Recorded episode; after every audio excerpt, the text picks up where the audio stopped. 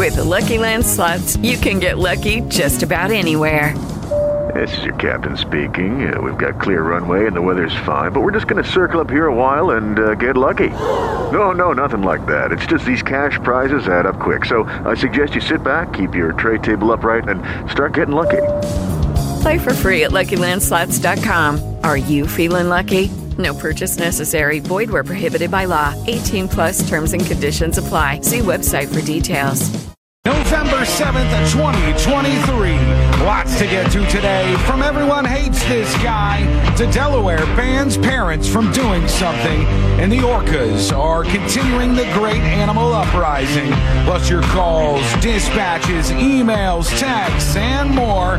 Sabrina's in Ireland. See Netta, baby. Hello, Josh. Good morning. There he is, and you can join us as well.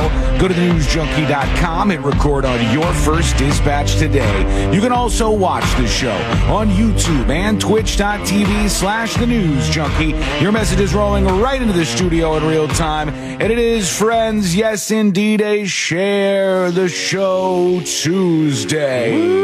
Do it. What does that mean? It means you share the show. Tell somebody about the News Junkie Radio Show. Send them a link to the podcast or the live stream. Hit that like button over on YouTube. Just shout it out at a stoplight and tell somebody about this show. We appreciate you doing that on a Share the Show Tuesday. How are you doing, Josh? I am lovely. Good. Uh, Yes. Good to know you're hanging in there. We got a lot going on today as we do all week long. We're doing a subathon for secret shows and we'd like to welcome our latest subscriber, Dylan Hornberger. Thank you for subscribing to secret shows. What a name, Dylan. Dylan Hornberger. And you too can be just like Dylan and jump on board for the uncensored weekly shows over at thenewsjunkie.com. Use the promo code one week, all one word, and your first week is free. And then you can see what's going on with the world of secret shows. That is very much appreciated. Any great dispatches this week will be rewarded with a subscription. And let's hope that you can bring it today. All right. Let's put our ears to the ground, our fingers on the pulse. Let's see what's happening in this great big wide world of ours. And we go to a man's house, uh, a man who has just ordered some DoorDash. Oh, good. I'm He's, hungry. he's a little mad though. He's mad about his DoorDash delivery because there were a couple of slices that were missing out of it. So he's called back his DoorDash delivery driver and they're fighting inside the house. Here goes nothing. DoorDash f***ed me, Domino's f***ed me, or you f***ed me. I don't know who f- you, but I didn't f- you. I didn't f- you, okay?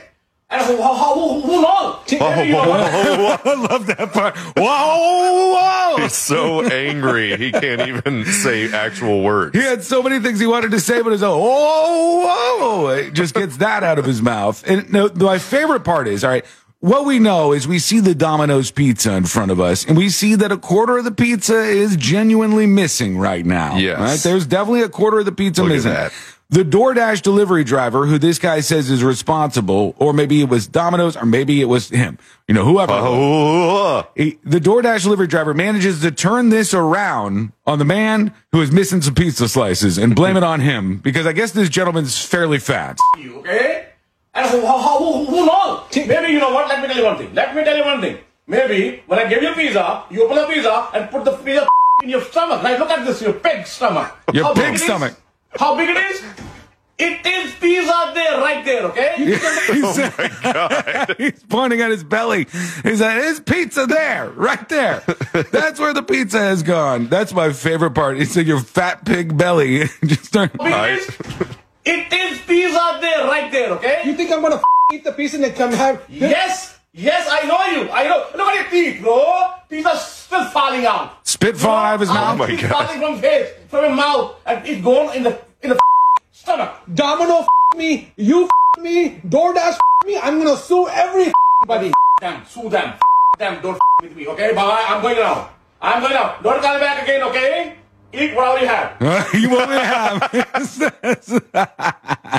uh, the battle that plays out in kitchens all across the country. I'm sure. yeah. I, I believe that the driver actually did not take it based on how angry he was. Yeah, he was fired up. You know, he was he was mad at being just even considered as the culprit for this. You know, he's not the the person behind this. He's just Oh, Uh, I don't know if he saw his job. I don't know if he got fired for that, but there goes nothing.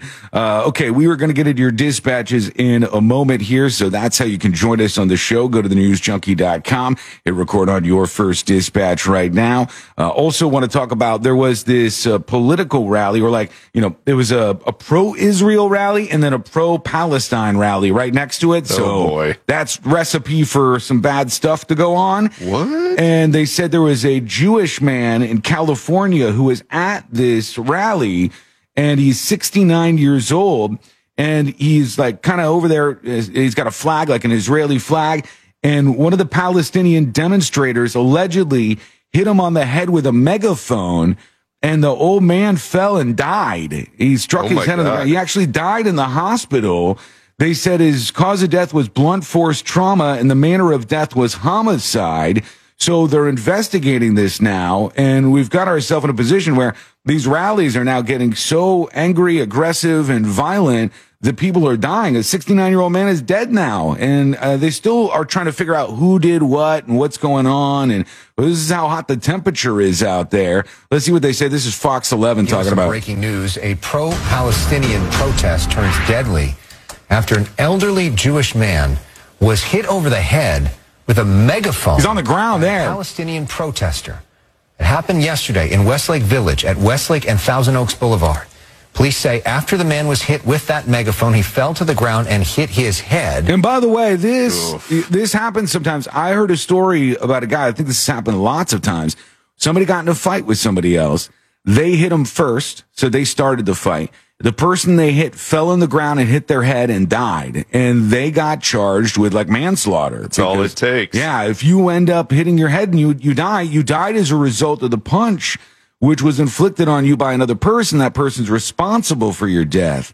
And Jason on YouTube says some of these protests are going way too far, man. Yeah, when somebody's dying, when you're violent, like you could go out there all you want, in, in my view, and protest for whatever you got on your mind. You do your thing. You're allowed to do that. But once you start getting violent and physical with other people, you have crossed a line and you're committing crimes. And, and now they're trying to figure out who the person was that did this. He later died at the hospital from that fall. Ventura County Sheriff's Department arrived at the scene, began interviewing eyewitnesses. However, as of now, no arrests have No been arrests yet. made in connection with that assault. Late today, a statement from the Jewish Federation of Greater Los Angeles says, in part, violence against our people has no place in civilized society. We demand safety. We will not tolerate violence against our community. We will do everything to in our power to prevent it. Oh, there's, there's a mistake on the actual statement. That would trip me up too. she was trying to read that with the, the mistake in there. That's why she stumbled just a little bit at the end. into our power. Uh, we need to get the, the temperature turned down on this, but it ain't going to happen. I mean, there's just, and I, I said yesterday on Twitter, I'm like, everybody is lying to you right now. Everybody is lying to you. There's so much propaganda out there and people are just gobbling it up and posting it and getting followers and monetizing tweets. And it's really, really a bad thing. I've seen people get mad about multiple things that never happened or didn't happen the way that they thought they did. Everybody was up in arms because they said, Israel, we knew they were going to do it. The IDF bombed this hospital and it killed well over a thousand people. And then it turned out maybe they didn't bomb the hospital. Maybe it was a Hamas rocket that misfired and hit a parking lot. Didn't even hit the hospital to begin with. But it didn't stop everybody from being incensed and angry at the other side, even though the thing didn't occur. That's the frustrating thing. If you're mad about something that actually happened, that might be a worthwhile anger. But if you're mad about something that didn't happen to begin with, that's wasted anger. That is a big, big problem. And I'm telling everybody right now to be as big of a skeptic as you possibly can. When you're looking at this stuff, look at it twice, look at it three times. Check it, make sure it's not an old video, make sure that this is really something that has occurred.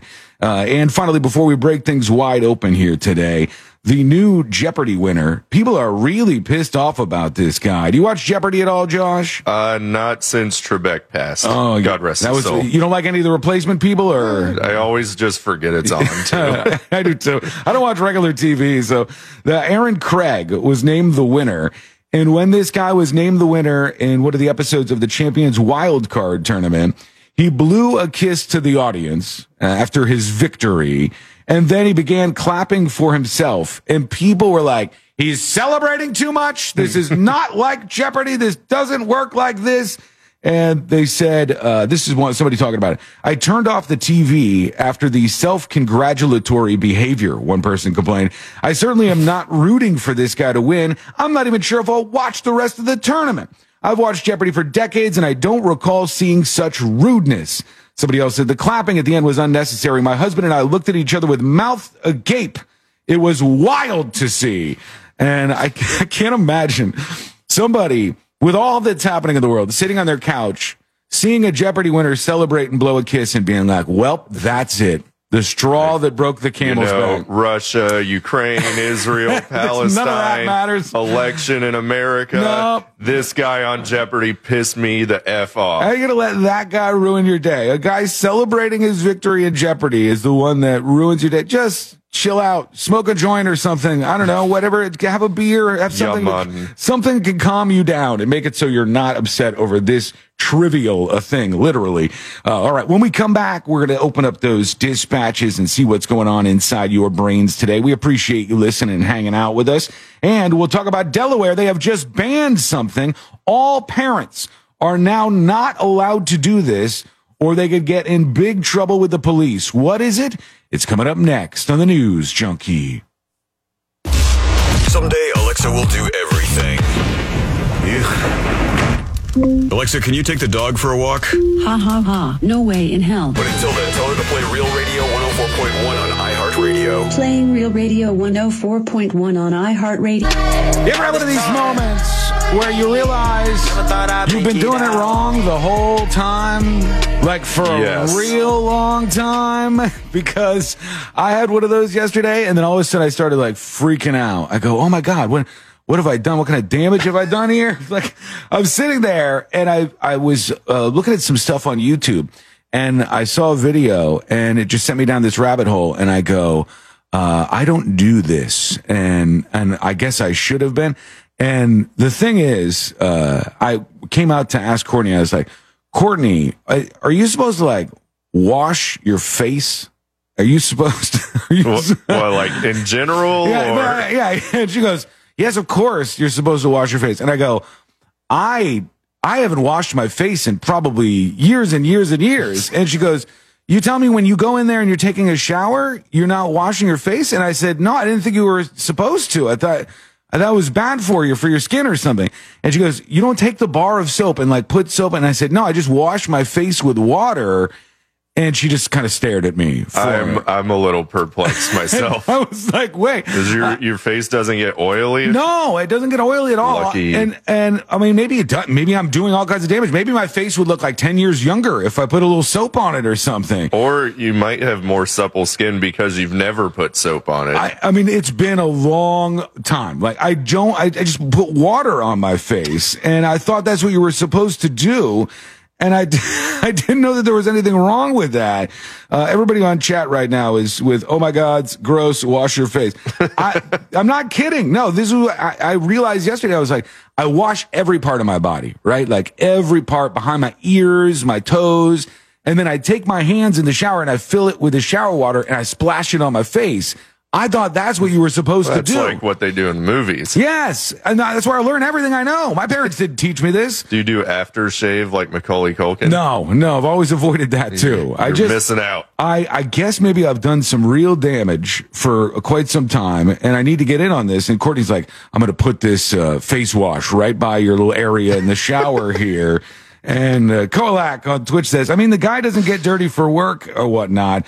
All that live and work from home stuff. Yeah, I mean, I guess I'm not getting super dirty, but I, I still, I don't do this. You still need to wash your face. I guess so. Tony says you don't wash your face when you shave. No, no, I, I shave with an electric razor. So I just shave and then I get a towel and I wipe my face off. And I don't know. I just didn't know I was supposed to be doing this that. is, people are incensed by this.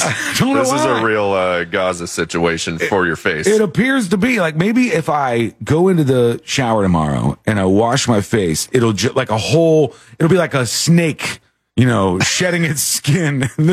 So your whole face feels there's a whole nother face underneath this. Oh, I'm hoping for it. I'm, fingers crossed. I'm, I'm praying that that's the case. Uh, 1200 says this is the no syrup on pancakes of personal hygiene. You're right. I just thought that's how you were supposed to do it. And then I knew that, you know, women uh, use more products and wash their face more and use, Courtney's got all kinds of things that she uses. And I just never ever did this. I want to know how weird I am about this. Guys, tell me if you do this or if you're like me, you just use water on your face. You never put anything on it to, you know, like soap it up or hydrate it or I don't know all the tricks. I think there's more guys that do this than you would imagine. You're not in this camp though, Josh? No, I wash my face. Oh, man, Because. I'm not an animal. I might be getting buried on this one. You are getting buried. Dispatch Dan says R.I.P. Sean Straight after he washes his face for the first time. I know. I like. I think I'll do it, and then I'll use the towel, and it'll be like the Shroud of Turin, where like my face just completely exists in Yeah, the are you familiar with the term sloughing? Yeah. That's what's going to happen to me, I think. Uh, Ali Road just says, you're weird, Wasson. I don't think it's that weird, but maybe it's just because that's all how I've always done it. I don't use like creams and stuff. I've never used that.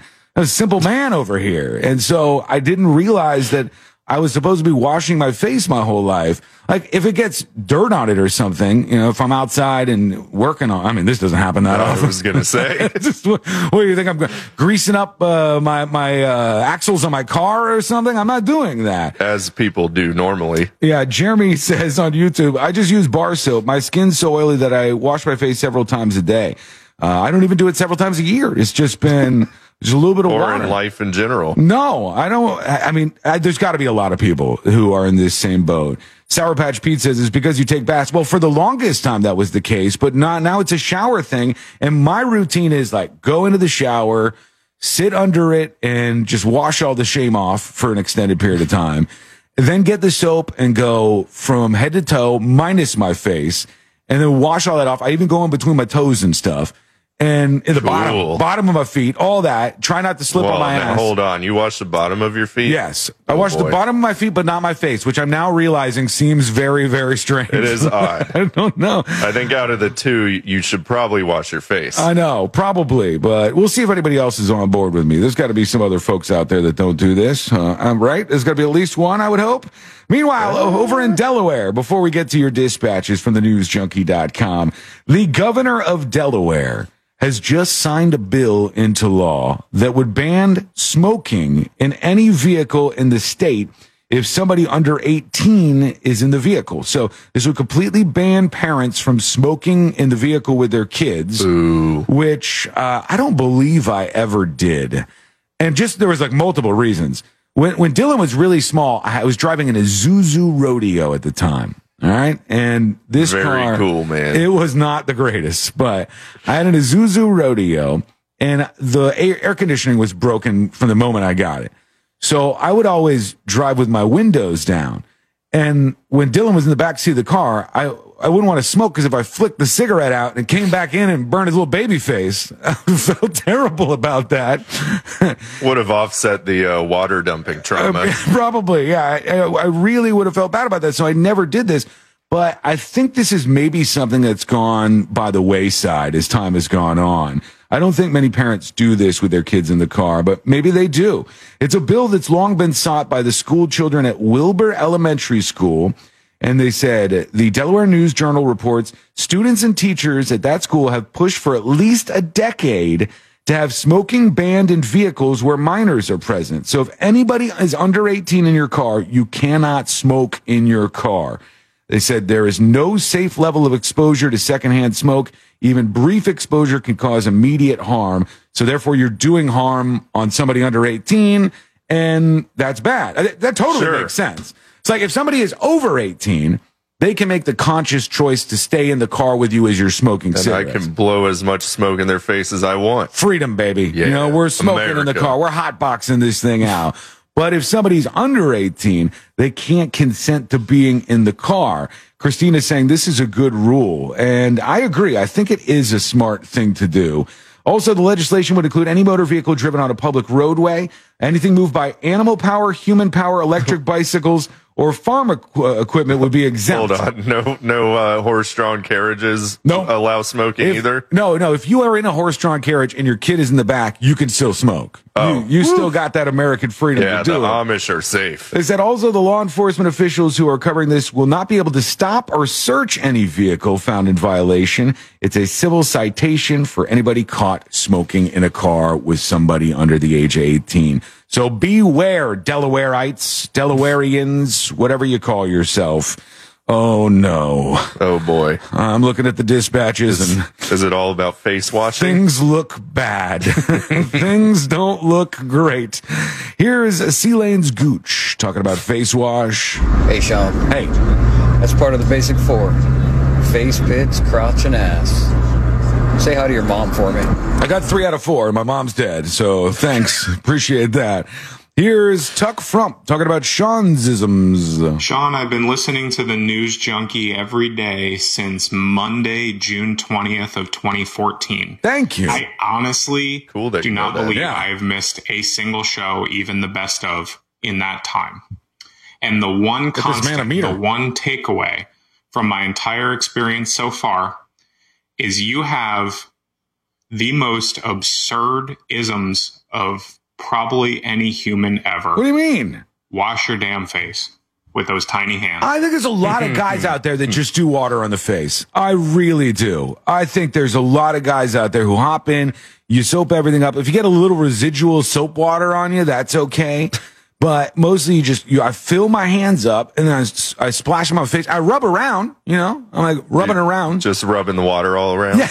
the real division here is that the uh, the stream chat all is against you not washing your face, and the texters are all like, "Yeah, I just let water spray my Uh-huh. Oh face." my God, the texters are with me for once. They work All right, outside. yeah. I, well, I, I don't, but at least I share this with you. You're like a roofer now. Here's a Water Boys with the dispatch. All right. Um, I'm thinking that maybe, maybe it's just possible that all the oil on your face is getting, I don't know, sopped up by those dry ass pancakes No. that uh, you love to eat. These are not connected. And, uh, I mean, if I don't wash my face every day, literally at the end of the day, it's like the Exxon Valdez just came and, well, many jokes. Valdez. Anyway, um, yeah, so, dude.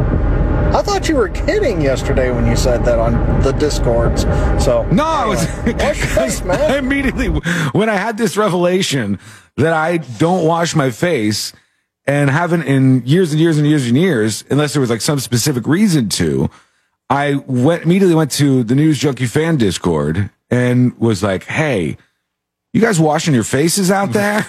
what's what's happening with you guys?" Face washers, where you at? Yeah, you guys, is there any non-face washers? And everybody's like, no, that I, I wash, of course you wash your face. But I, I thought about it like this.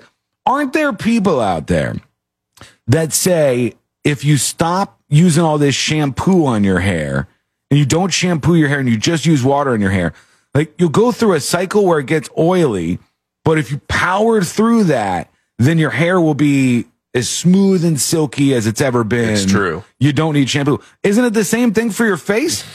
You power through and then it becomes so smooth and silky. I mean, I don't, I'm not getting the smooth and silkiness, but uh, maybe, I'm Maybe one day I got, I gotta keep going. we need a dermatologist. Yeah, we need some professionals to weigh in. Here's Cat Girl. Hi, Sean. Hey. Hi, Josh. Hello. Sean, don't listen to everybody. I was told a long time ago by a dude who had the best skin ever. I said, What is your secret? He said, Warm washcloth on my face, Mm-hmm. no soap ever. So you do you, Sean. Wiggle, wiggle, pop, pop. Boom. Me and that dude. I got two people on board right now. I, I'm not even sure that I want to stay on this position. I was frightened by it and I want to maybe start doing what you guys are doing. But at least I know there's one other person out there. You guys are judgy. Here's Justin. So first you're four square wassing, now you're don't wassing your face? Mm-hmm. Bro, what the hell? Working title. Uh, I'm going to get away from these. I'm going to get away from these. And I'm also, just for the record, going to get away from the rest of you talking about that Christmas tree company from yesterday. because afterwards, Courtney's like, I found the one I want. I got, How much? got the, Chri- five hundred and something dollars. for Okay, this you one. got off a little It's better not- than I thought. Yeah, it's not as bad as the seven thousand and eight thousand dollar ones, but we didn't get it just yet. She was nice about it. Uh, here's Lumpy Beaver. Hello. Sean, Yeah. you wash behind your ears? Mm-hmm. It's right there next to your face. Stuff gets How back do there. you miss your face if you're washing behind your ears? I don't know. Ah. Eh, over on YouTube, Kurt says people gasp, have differing skin types, and even dermatologists will counsel people differently. Uh, the the video I watched that sent me down this rabbit hole was it was a doctor, a dermatologist, and she said, "What happens if you stop washing your skin?" And she's like, "By day one, you know, this happens. By week one." And it was all bad. All of these bad things. Your face falls off. She's like, by week five, you have whatever itis, and you know Whoa. all kinds of things. And I go, I, I'm supposed to be doing this? My God. Uh, Eric F says, Sean, don't be cheap. Get the damn tree. You can afford it. it, it- it's expensive, man. They're getting more and more expensive. We get one every year for All that God's money sake. you saved on face wash, it's fine. Uh, I got it there, I guess. Here's comb that chest hair. Afternoon, junkies. Hey. Earlier, Sean, you were talking about uh, people not being able to smoke in their cars. Their kids are in there. You recall uh, Mrs. Dorothy Harris when she stopped the school bus to pick up Forrest Gump. Mm-hmm. She was ripping a cigarette on the school bus. Those were the days, man. Great. Can't do that anymore. Uh, I mean, can you even imagine being at 30,000 feet and just ripping a cigarette in the air on a plane and just ashing in that little tiny ashtray? I want to do it just once. like I feel like I missed a whole part of America. Have you seen the video that's going around? Oh, let me see if I could find this. Hold on. There's a video that's been making the rounds, and it's some dude on a commercial flight, and this is newer. Uh, and he just lights up a cigarette and starts smoking and just starts going for. Okay, this is it right here. It says, My guy forgot he was on a plane, and the dude is sitting in his seat on this flight. I don't know what led up to this, like what was the precursor, but he just lights up a cigarette and just starts smoking on the flight. And the guy next to him notices and is like, what, what the, what? What are you doing, man? Okay, he's just smoking on He's the plane. chilling. He's leaned back in his seat. The guy, the guy next to him is the greatest. He's looking around like, gotta get a flight attendant. I'm not going to say anything about this, but let me inform somebody Mm-hmm. else. He's just openly smoking a cigarette on a plane. He flashed back and thought he was back in the 70s or something. Can't do that anymore. Can't do it in a car with your kids in Delaware. All of the rules. All of the rules. Uh, good news, though, that tenant from hell, Elizabeth Hirschhorn, who was not paying rent for a total of 575 days, has finally been forced out of the Brentwood guest house where she's been living rent free since 2021. And she had demanded $100,000 for relocation costs to move. She did not get those, but it took 575 days to get her out. We're going to hear from you with your dispatches in a moment. We got an email to get to. Somebody says, I was wrong, so wrong about something. What was it? That's coming up next on the News Junkie. If we don't grow our social media following each month, our corporate overlords will take away our free coffee at work. We like no wrong. Sean. That's what they say. Often on the email side. Tips at the news newsjunkie.com and Steven emails and he says, Hey Sean, about the green grass you were talking about yesterday. And this is where I was saying I, I was delivering water back in the day to this super fancy house in the Aero Club. And when I walked across the grass, I looked at my shoes and they're all green and the place was, they like spray painted their lawn. And I said, what the hell is this rich nonsense? And Steven says, Hey, Sean, that probably wasn't spray paint on that grass. A lot of places put green coloring in the fertilizer and the insecticide they spray. So when they spray the lawn, they know the guys applied it everywhere. They do the same thing on the golf course. Have a great day, Loxahatchee Steve, and uh, have I fun out believe there. him. Loxahatchee Steve knows what he's talking about. Out in Loxahatchee, man, you got like at least on on every street, somebody's got a bathtub in the front yard in Loxahatchee. That's how they're living out there. At least one person on your block has like a big swamp buggy. You know those big like swamp buggy things? Yeah, giant tires and stuff. It's like a platform. Those things, they got them on every block in Loxahatchee. It's a time out there. That's a, a weird place to grow up. You know, like you, we'd be outside nine times out of 10. We weren't hanging out inside.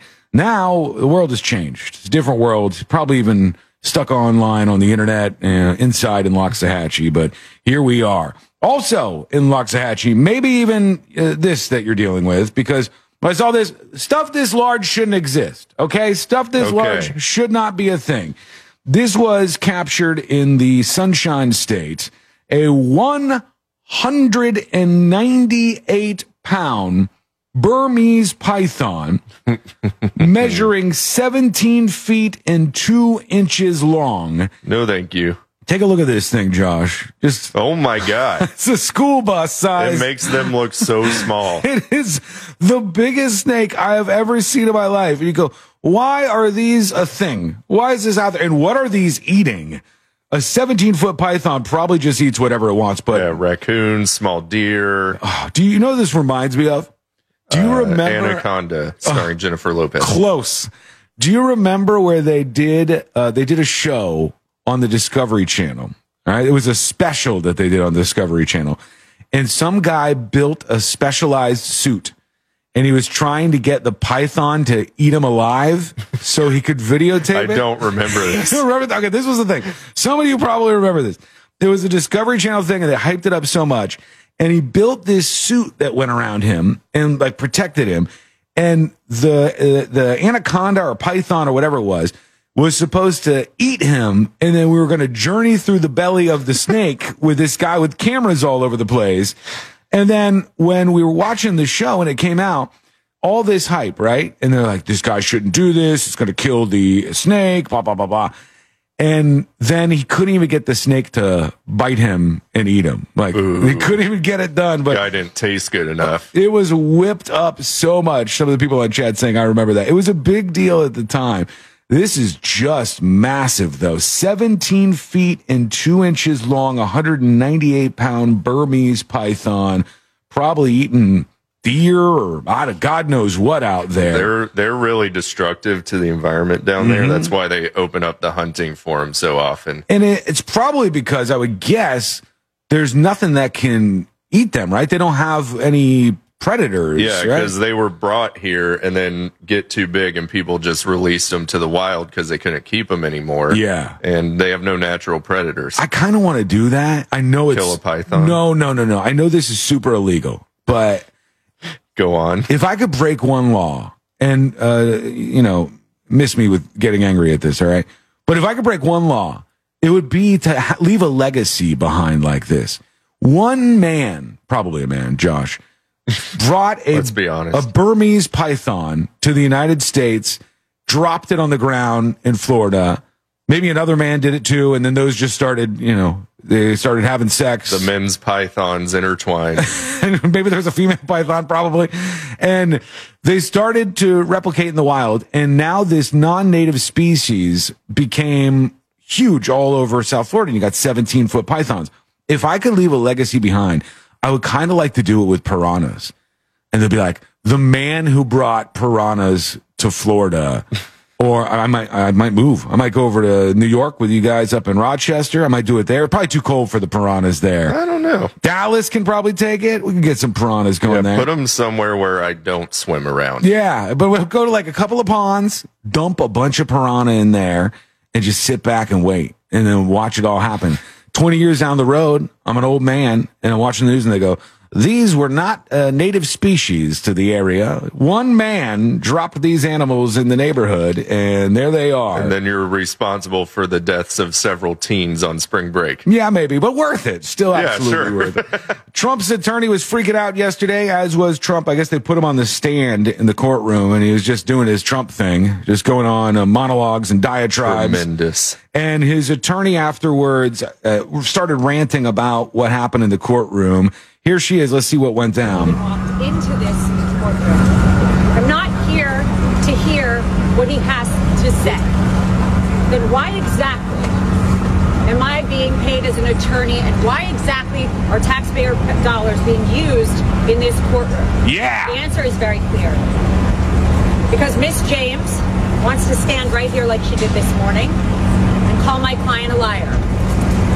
Call the company fraudulent. And make She looks really young to be an attorney. I was this thinking level. that too. Doesn't but, she? But then you think about uh, Johnny Depp's attorney, Camille. Uh Uh-huh. She was like 26 That's or something. true. Oh, was she really? I think Wow. so. Okay, so she's younger. It doesn't say how old she is, but I've seen like Barstool and all the websites like, oh, Donald Trump's attorney's hot. There's a smoke show in the courtroom. Camille was 36. She my was bad. 30, still, still young, you know. Yeah. We're all for an attorney. She said this morning that the numbers don't lie and they won't lie in this case. Well, Ms. Yeah. James, I have a message for you. The numbers didn't lie when you ran for governor, and that's why you dropped out. And the numbers don't lie when President Trump runs for office in 2024. And those numbers are loud and clear. This country is falling apart. And if we don't stop corruption in courtrooms where, where attorneys are gagged, where attorneys are not allowed to say what they need to say to protect their clients' interests. It doesn't matter what your politics are. Oh, there she goes. All right. She's fired up out there in front of the courthouse. Why is she doing like campaign speaking? I'm not She's sure. an attorney. I'm not sure. Normally they go up to the microphones and they go, here's what happened with my client. Here's, Mm-hmm. She's like, in 2024, landslide, landslide election is on the way. You know why she's doing that? Because that's how you get on Trump's good side. If there was a hundred, this, this is the perfect way I can explain Trump to somebody who doesn't understand uh, Donald Trump. All right. If there was 100 Italian restaurants, right? And, Okay. and all these restaurants were putting out glorious food. Meatballs are just bippity boppity, you know, they me the are. they're delicious uh, garlic bread. They're making all of the Italian dishes at, at these 100 Italian restaurants, and it's so good. Five stars, right? Five out of five. But one Italian restaurant is terrible. It's the gabagool is just, uh, unex- Just subpar gabagool. Yeah. I hate that. it's bad, right?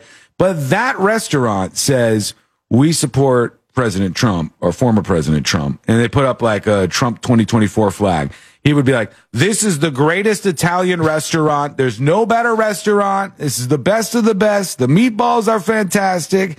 That's the way he works. It's all about blind loyalty over absolutely everything. So then the attorney has to go out there and say stuff like that. Alina Habba is her name. Alina A L I N A H A B B A. She's the one who's in the spotlight. Stay this on that payroll. Yeah, she's doing it. She's out there getting some attention now. And do we go to you very quickly. Here is Big Bad Beard talking about big snakes.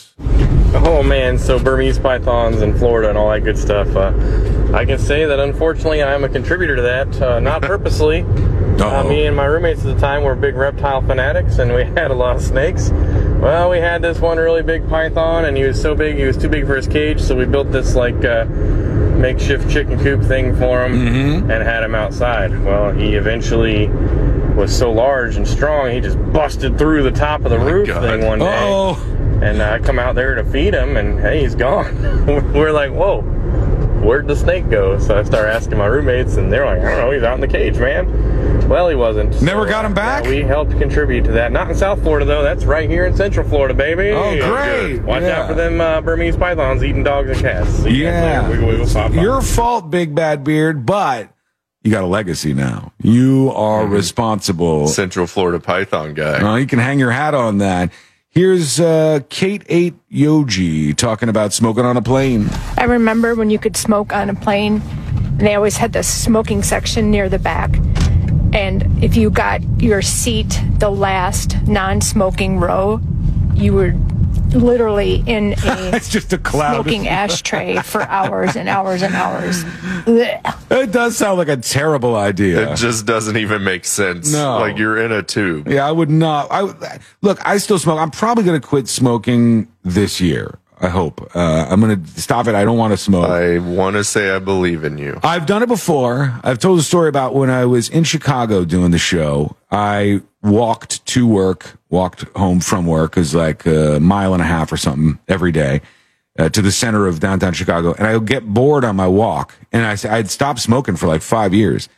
And I decided I'm I'm so bored. I'm going to go get a pack of cigarettes so that I can have something to do during this walk. Yeah, so you don't have to play Candy Crush the whole time. so, I, so I can get away from whatever's boring me here.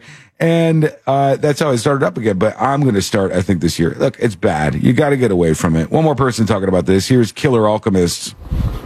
Hey, Sean. Hey, Pink. Hey, um, if you notice in that video as well, the guy smoking the cigarette, uh, it also looks like he has a knife in his pocket. Oh, great! Which is uh, definitely a no-go. So, uh, definitely worth investigating, uh, looking into this video, man. That's kind of sketchy. Yeah, that guy is a wild card. That's a wild card move right there to just whip out a cigarette and start puffing Yeah. on it uh, in the plane with everybody else around He you. was probably a little drunk from the bar beforehand, used to just smoking whenever it happened. I won't get over though. The guy next to him is everything to me because it's how we operate. The guy next to him looks over and stares and goes, "This guy is openly smoking on a plane right now." And then what's the next thing he does? Instead of saying something to the smoking guy, he looks around to try to find the flight attendant. Like, Yeah. I'm going to tell. I'm telling the teacher. You're done for, mister. I want them to know what you did.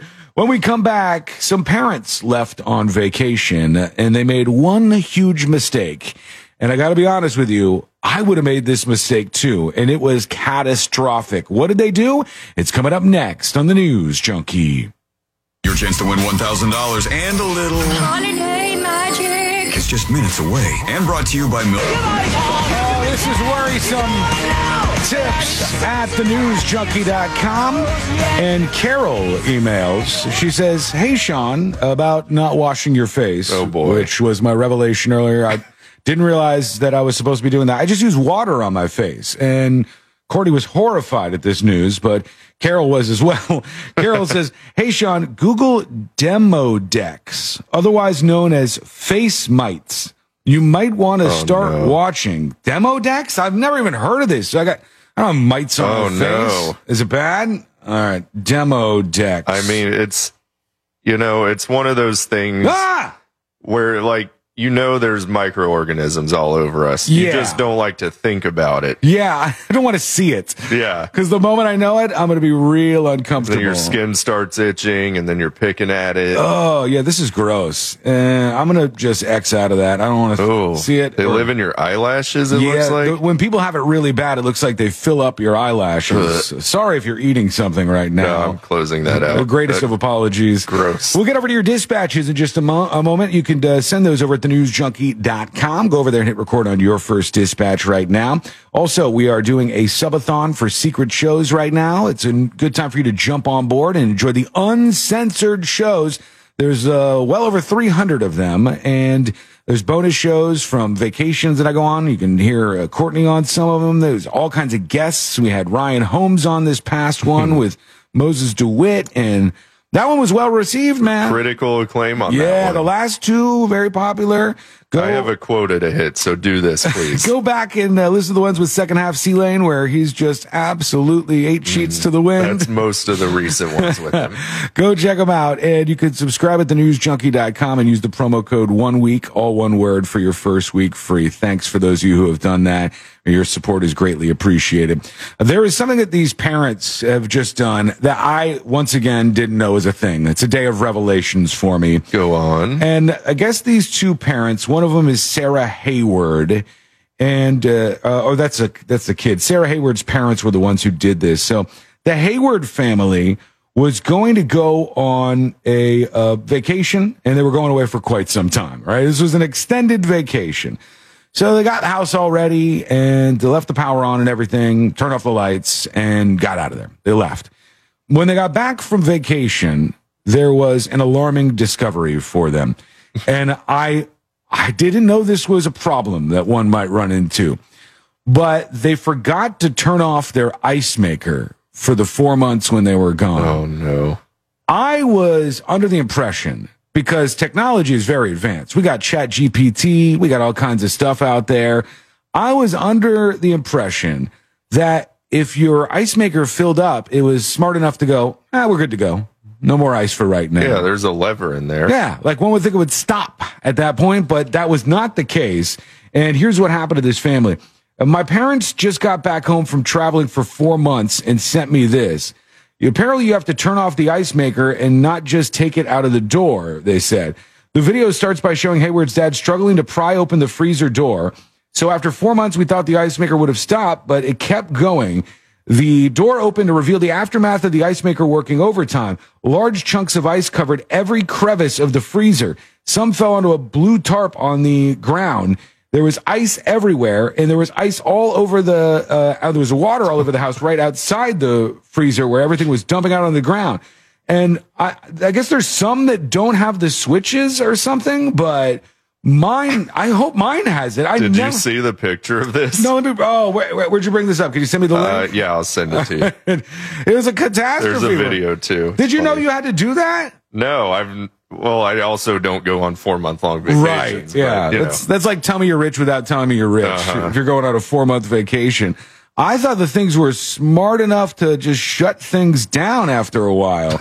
I'm bringing this up and Yeah. oh my god. There, there's a video of it. I don't know if it's clean audio or not, but All right, hang on. Uh, yeah, this is insane. So the entire thing is filled with ice, and they said at least you know nothing thawed. I'm gonna unmute this just in case. All right, he's trying to open the door. He's prying the door to the refrigerator open, but there's so much ice in there he can't even do it. I think eventually here, oh, he he pops it open, and his entire refrigerator is just one big ice cube now. He still can't really get it open. It's just falling Here it out. comes. Avalanche. Just an avalanche. The whole refrigerator is or freezer is filled with ice. It's like little snowballs of ice. I feel like thing. that's got to be faulty or something. Yeah. because that looks like a really nice fridge. I had no idea that this was something that we had to be aware of and we could, uh, you know, fall victim to. Phil says he took the ice tray out of the door. Therefore, the trigger to stop the maker wasn't there. Ah. so this dodo thought if I just take the ice box out, nothing will happen. User error at its finest. Meanwhile, just dumping ice for four months into the refrigerator. Sam says, I also turn the water off too. Yeah, better safe than sorry because they find themselves in a much worse position than you would have. Uh, let's go over to you, and check in with your dispatches. Uh, and there's a lot of people who are chiming in about what we've been talking about today, including Yes, a Doctor Listens. So let's listen to the doctor. Oh boy. Right here. switches in those ice makers work is the ice fills up and then the ice pushes the switch up. But Mhm. if you listen to the clip, it sounds like the idiot took the ice maker out of the door. Once you take that out of the door, the ice just falls into the freezer. It's never going to hit that switch and it's never going to stop. So it most likely has a switch. They just didn't use it. Oh, how dumb, man. Uh, How dumb is this? I like. I was fully expecting him to talk about you not washing your face. and The he doctor? went opposite direction with the ice maker. He's like, I don't, I don't even want to address that. yeah, he's I'm like too disappointed. Too stupid for me to even think about. Here's Muff Mouth. Ah, what's going down, junkies? Hey. Uh, Sean, you mean to tell me that after you perform Mop Mop on uh, Muffin Lady? Okay, that- buddy. okay, buddy. I'm gonna stop it right there. uh, it, sometimes you get a little too comfortable with me. All right, like I know we, we hang out with each other here on the show every day, and we share things back and forth. But let's just say that there are some lines in the sand, and I'm gonna draw one right there for you. Full stop. You know, I'm just gonna make that clear. The Mad King is mad. Let's see what Mad King is mad about. Good morning, junkies. Mad King here. Ah, Guys, come on. I started listening to you because I was sick of politics. Mm-hmm. But you guys have to throw bashing Trump in there every day. Yeah. I just, I don't get it. You know, if you don't like the guy, that's cool. There's nothing wrong with that. But why? Every day you have to bring him up. Just stop with the politics and get back to the jokes and do what you guys do best, man. Uh, Entertain us, make us laugh. Uh, Mad King, uh, no. Make me laugh, clown. dance, monkey, dance. If you get sensitive about politics on this show, you are real sensitive because uh, that was going over what the what Trump's attorney was saying and describing an obvious personality trait that Trump has. It wasn't even about politics. It was And the thing is, he is in the news Yeah. every single day. Right, so he's kind God. of hard to avoid. Yeah. If it were Biden, we'd talk about him too. And buddy, I'm no fan of Biden over here, right? Like I make fun of all of these people. I'm the president. One thing that I hate is when you you're all with me, you're all for what I'm saying when I'm bashing somebody that you don't like. And then all of a sudden, because I bash everybody, I bash your person. You're like, well, wait just a second. How could you do this to me? Just deal with it. All right. This is how things go around here. And uh, you're going to be okay, Mad King. Buckle up. It's going to be a wild ride for the next couple of years. I still like you, even though you call me a clown. Um, we're gonna do one more. Broski wants to talk about face washing. Sean, you're not the only one, bro. I work outside every day. I'm a lawn guy. Yeah. I do not wash my face because if I do, I get zits. I get pimples. The only thing I wash on my face is my beard with beard wash and conditioner. But yes, I do not wash my face. It's hot water. I rub it on my dang face. That's it. That's what I'm I not the only one, bro. That's three of us. We got me, the washcloth guy, and that dude. you might just be a blue collar worker. I could be, but I'm missing the collar and the job. He had the weed whacker sounds in the background, He so did. you know he's legit. Yeah, he's verified now. The animal uprising continues out there in the world, and this is the latest time this has happened, but it's happened multiple times this year. They said this time a pod of killer whales nearly lived up to their name after brutally sinking a Polish yacht off the coast of Morocco. Uh, and they said the incident occurred on October 31st after a group of orcas attacked the yacht named the Grazie Mamma 2, uh, or the second. Thank you, Mama. Grazie, Two. Mama. While it passed through the Strait of Gibraltar, they said. The marine mammals, which can grow over 30 feet long, damn, those things are huge. 22,000 pounds for these killer whales. Despite attempts to save the vessel, it sunk near the entrance to a port. The crew wasn't harmed, and they're in Spain now. But they said this is the latest in a trend of shamus scuttling ships uh, off the coast of Morocco and Spain.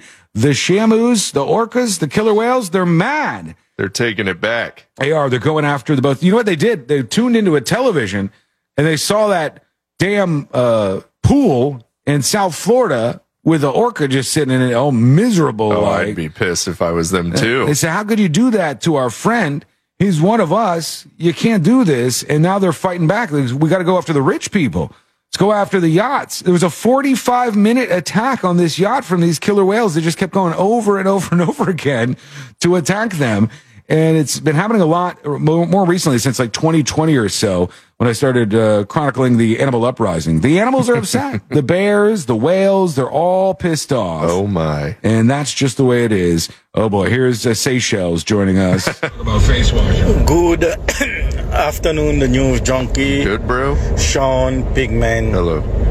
Sean, I think you are one of the best shows on this radio station. You are not biased whatsoever when it comes to politics, regardless of what the Trump lover is trying to say, because you actually speak from both sides and you make fun of all of them. Just for the record, let me say, I'm totally biased. I'm just biased for me. That's who I'm biased for. I don't, I've always found one thing dumb, and maybe you're with me on this and maybe you're not. There's something dumb that happens out there where once you declare yourself a Republican or a Democrat, now you have to take all the baggage that comes along with them. And let's say you see a situation like the conflict in uh, Israel and, and Gaza happening right now. You look at your team and you're like, what are we saying? What are we saying about this? Okay, cool. And then you try to find everything you can to like back up whatever the party line is. I think that's so stupid. Like, I'd rather just investigate something, look into it, see how I feel about it, how it aligns with my moral views and how like I view the world, the lens through which I see things. That's the way I do it. So I'm biased. Absolutely. Everybody's biased. I'm just biased for me and how I see things. And I try to keep that as fair as possible because that's my key thing. compared to the show in the morning that's all anti-Trump. All right, okay. We don't need All you to tribe against other shows. Yeah. Say shows. Keep it, keep it uh, calm. NBA, baby. And carry on. All right, we're going to take a quick break. When we come back, we've got the next episode on the horizon here. We've got something that's been changing big time in the world of college football. And Josh and I are about to lose a whole bunch of money. Yes. Why is that? Well, we just learned something. Yeah. That is coming up next on the News Junkie. You know you can always text us. Unless you're driving. At 77031. Standard data and message. Look to you, your dispatches. In just a moment. And uh, congratulations and thanks at the same time to our newest Secret Show subscriber, RC Shipley, on this subathon week. Thanks for Yes. subscribing to the uncensored secret shows. You can jump on board over at thenewsjunkie.com. Use promo code one week for your first week free. And I saw this story and I said, man, this is such a great example of a big problem that we have in the United States of America right now. And it's a problem that is like on nobody's mind almost. You hear politicians talk about the same crap over and over and over again. Nobody seems to care about like, in fact, there was just a, a local election. I don't know if it's today or yesterday, today.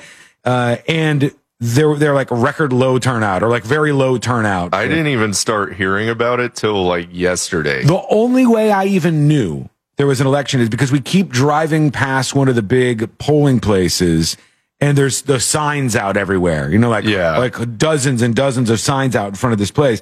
And nobody focuses on this. Everybody focuses on big ticket issues that you have no control over. And if you just focused on the local stuff, you'd find that you can actually have an impact on your life. And when you don't focus on that, all of a sudden, other people who do and have very different views of the world than you, they will change the life around you in a way you don't like. All of a sudden, you're paying more property taxes. All of a sudden, this happens, that happens. And nobody seems to focus on that. But here's the story. This is from Gothamist, and it says Elizabeth Whitcomb said she was walking down Manhattan Avenue in Greenpoint, Brooklyn one evening this past spring when she noticed a man walking right beside her. Then he just grabbed my shoulders and all of a sudden he pushed me, she said. Whitcomb, who was too nervous to look back, kept walking. She said that although she wasn't physically hurt, she was confused, overwhelmed, and shaken up. The next morning, Whitcomb posted about what happened to her on a Greenpoint Reddit thread. She described the man's appearance after somebody asked what he looked like. Soon, several people responded, describing similar encounters with the same man. That's when Whitcomb realized the seemingly random shove on the street wasn't so random after all. Court records show the man who pushed Whitcomb currently faces charges ranging from harassment and menacing to assault and illegal possession of a knife. He's also been accused of groping and assaulting women on the north side of the neighborhood and is on the state's sex offender registry for forcible touching and sexual abuse convictions in 2017 and 2021. All right. Uh, so he's denied these charges against him. The man has gone to jail and psychiatric hospitals dozens of times. He's started and stopped treatment for alcoholism, according to court papers. He's also deaf, and he and his mother say, like half people in city jails, he has mental illness, they said. And so they're talking about how this woman reaches out and all, everybody else goes, yeah, yeah, I know that guy. He once did this to me. He once did that to me. He once did this to me. And everybody in this neighborhood is dealing with the same thing because there's a severely mentally ill man out on the street who's dangerous to them. Uh, this is not to say anybody with mental issues is dangerous, but this particular person falls into the category of somebody who is. Right. And they say in Greenpoint, the man accused of pushing Whitcomb has become the topic of email chains, meeting with lo- local officials, and multiple long Reddit threads. Interviews with more than a dozen people who live and work in the neighborhood reveal that assaults per- are perpetrated both by and against the man have forced some in the neighborhood to interrogate their beliefs about the criminal justice and mental health systems. Greenpointers face a difficult question. When someone with serious mental illness poses a threat, what's the best way to keep that person and the community safe? This is why I say we run into this problem all the time. Walk through any downtown and there's a bunch of people who are, you know, shouting as loud as they can at anybody who goes by, who are physically attacking people sometimes, who are just causing chaos. And we go, well, he's not currently breaking the law right now, so there's nothing we can do. And because he, you know, there's a, a Supreme Court ruling a long time ago. I forgot the case, but a Supreme Court ruling a long time ago said that uh, asylums basically couldn't be a thing anymore. And they Yeah. can't involuntarily commit people because it violates their rights under the Constitution.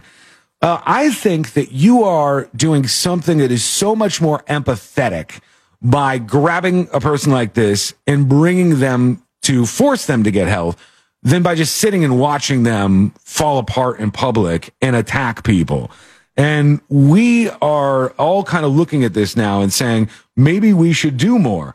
It says Greenpoint residents say the debate over how to care for New Yorkers with untreated and severe mental illness has fiercely divided their neighborhood, a place where the average rent increased nearly 79% between 2010 and 2014. Good Lord. Yeah, that's a up and up and up. And there's all this money surrounding this and all of these people who are mentally ill with no money on the streets and no way to help them except wait till they commit a crime and throw them in jail. And notoriously, when you go to jail or prison, the resources for mental health stuff are lacking. It's not going to do anything good for them. And that's not necessarily where they need to be regardless. This is a, a fairly complex issue, but I also think that if you just have, you know, and I, I the way I line this out is I say, you need to have an absolutely just fervently nonpartisan board of professionals and individuals. And those people can decide on a case by case basis if somebody should be institutionalized for their own health and well being. Then they bring that person in, they get them the medication that they need, they get them the mental health treatment that they need, they get them off the streets, they're not harassing other people. Maybe you see if you could put them on a plan to integrate them with normal life, right? Uh, and get them in a job and on track to living like everybody else does and staying on their medications. That I think is the answer to this. And so many of these big cities are trying to finally solve this problem, which I think is an important one. For so long, it was like, well, just leave them on the streets. Let them have a tent in the middle of the sidewalk. Let them do drugs out in public. None of that is actual empathy. If you actually cared about these people, you would want to do something that bettered their life. And I don't think far too many of these people actually care. Uh, Fernando says, I wonder why they want them in jail instead. Just because with our laws, that's, that's how the system works. It's the only place we have to put them. It is. We, we don't have another place where we go, oh, clearly this person is mentally ill and needs treatment. Let's bring them to the asylums used to be that place. But the asylums, of course, have terrible reputations. The name of an asylum has a terrible reputation because of different things that were done from lobotomies to all kinds of other medical procedures. Institutional abuse. Institutional abuse that was rampant, uh, you know, back in the 50s, 40s, and 50s. Yeah. All of these things were super problematic. And I think if you bring this back and do it in an actually empathetic way, it would be awesome. Uh, Randall on YouTube says, Last Friday, I watched a man in our Taco Bell meltdown, screaming because he was handed an empty drink cup. The soda fountain is in the dining room. He filled it and threw it across the dining room. These are the kind of displays that you see quite frequently. In New York, it's somebody maybe pushing somebody on the train tracks, randomly punching an elderly woman.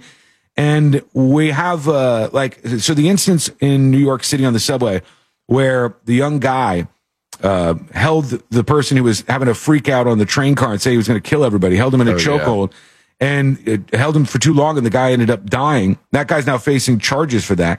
They think, what am I going to do? Do we just sit back? And that's literally what some people said. They said, if you've got somebody who's mentally ill and threatening to attack you and screaming in your face, oh, is it that big of a deal? Just relax. This happens all the time. And you need just deal with it for a second. Then you get off the train and you're on with your day.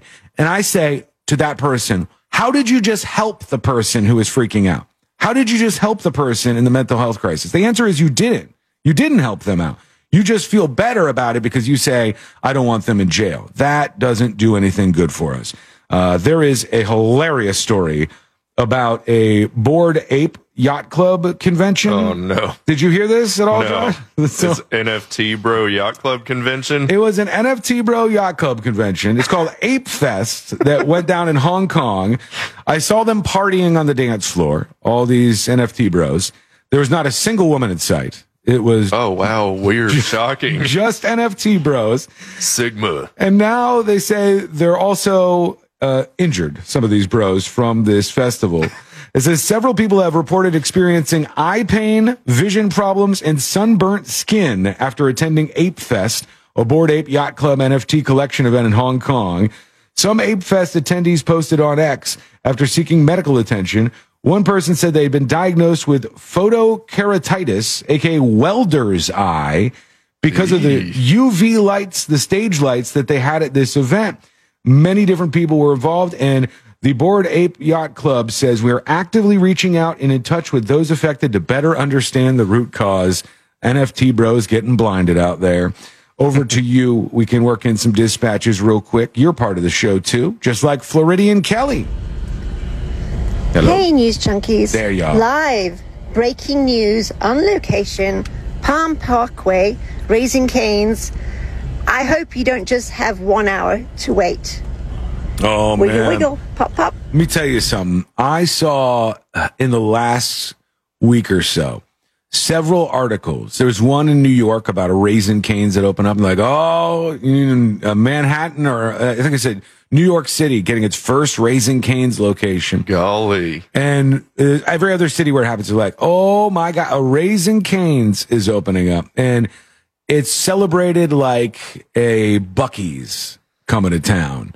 Yeah. I haven't tried it yet, but these better be some damn good chicken fingers. I this might be a hot take, Mhm. perhaps. I it's not the best chicken tender I've Really? ever had in my life. It, it has to be good because I think that's the only thing they do, right? Yeah, it's it's literally like if you strip a lot of stuff off of Zaxby's menu, Uh-huh. that's Raising Cane's. It's like chicken tenders, bread, crinkle cut French fries. See you later. Right. Have a good day. That's it. So you better be real good at those three things. The sauce is good. Like In N Out Burger, they don't have many options. Very good at the options that they do have, and they keep it that way. But people lose their minds for this place, and I'm very surprised that Raising Cane's is as popular as it is. I'll try it. I'll give it a shot. But I don't know. Um, it seems like there's a lot of excitement. Here's Barry. Hey, dos amigos. Hey. How's it going, boys? Bueno. All is well. I uh, want to say something to the dispatcher who complained about you discussing Trump every now and then. It's uh, it seems like he is needs a safe space, and uh, if he wants one, tell him to crawl back in his little echo chamber, his basement, and put on his tinfoil. hat. Oh, And, leave him uh, alone. Don't listen to the news junkie, man. Hey, I'm. I'm fine with the criticism. I just like to illuminate where I think the criticism is coming from. And I think if you don't mind if I'm bashing everybody else, once I get to your guy, you shouldn't be so butthurt about it because it's going to go around and around again. It's just the way uh, the show works. Here's Bruise Traveler. Hey, Sean. Hey. When it comes to washing your face, just do what the people back uh, in my old hometown would do. Just rub some dirt on it. Everything's not, fine. I'm not making it worse. Uh, I'm just putting water on my face and not like any kind of soap or product. I didn't know I was supposed to be doing that. I thought we just use water and I thought that this was the way you got clean. Are you guys scrubbing too? Do you like put like a scrubbing brush to your face? No, that's typically ill advised, I right. think. So you just put a little bit of soap on it. Yeah, it's like a, it a light wash off, rinse, moisturize when you get out. I don't know what's going to happen. I might try it. I might try it, uh, but I'm I'm worried. I believe in you. If I reveal an even uglier face underneath, then there's no coming back from that. It's a big problem. Here's Biker Mike. Hey, good morning, New Junkie. So I'm right there with you, Sean. The whole face washing thing, man. I don't wash my face with legit soap, water. I, I, I do what you do: hot water in the shower, rub it over the face, kind of wash away the oil. God, here's what I'm worried about. All the guys who are on my hmm. side on this. we all sound like a bunch of yokels. That's, that's what I'm pulling away. obviously pressure washing something. They're all so blue collar. Like every one of them is mega blue collar. And that's fine. That's great. But I'm not, I don't even have that as, as an excuse here.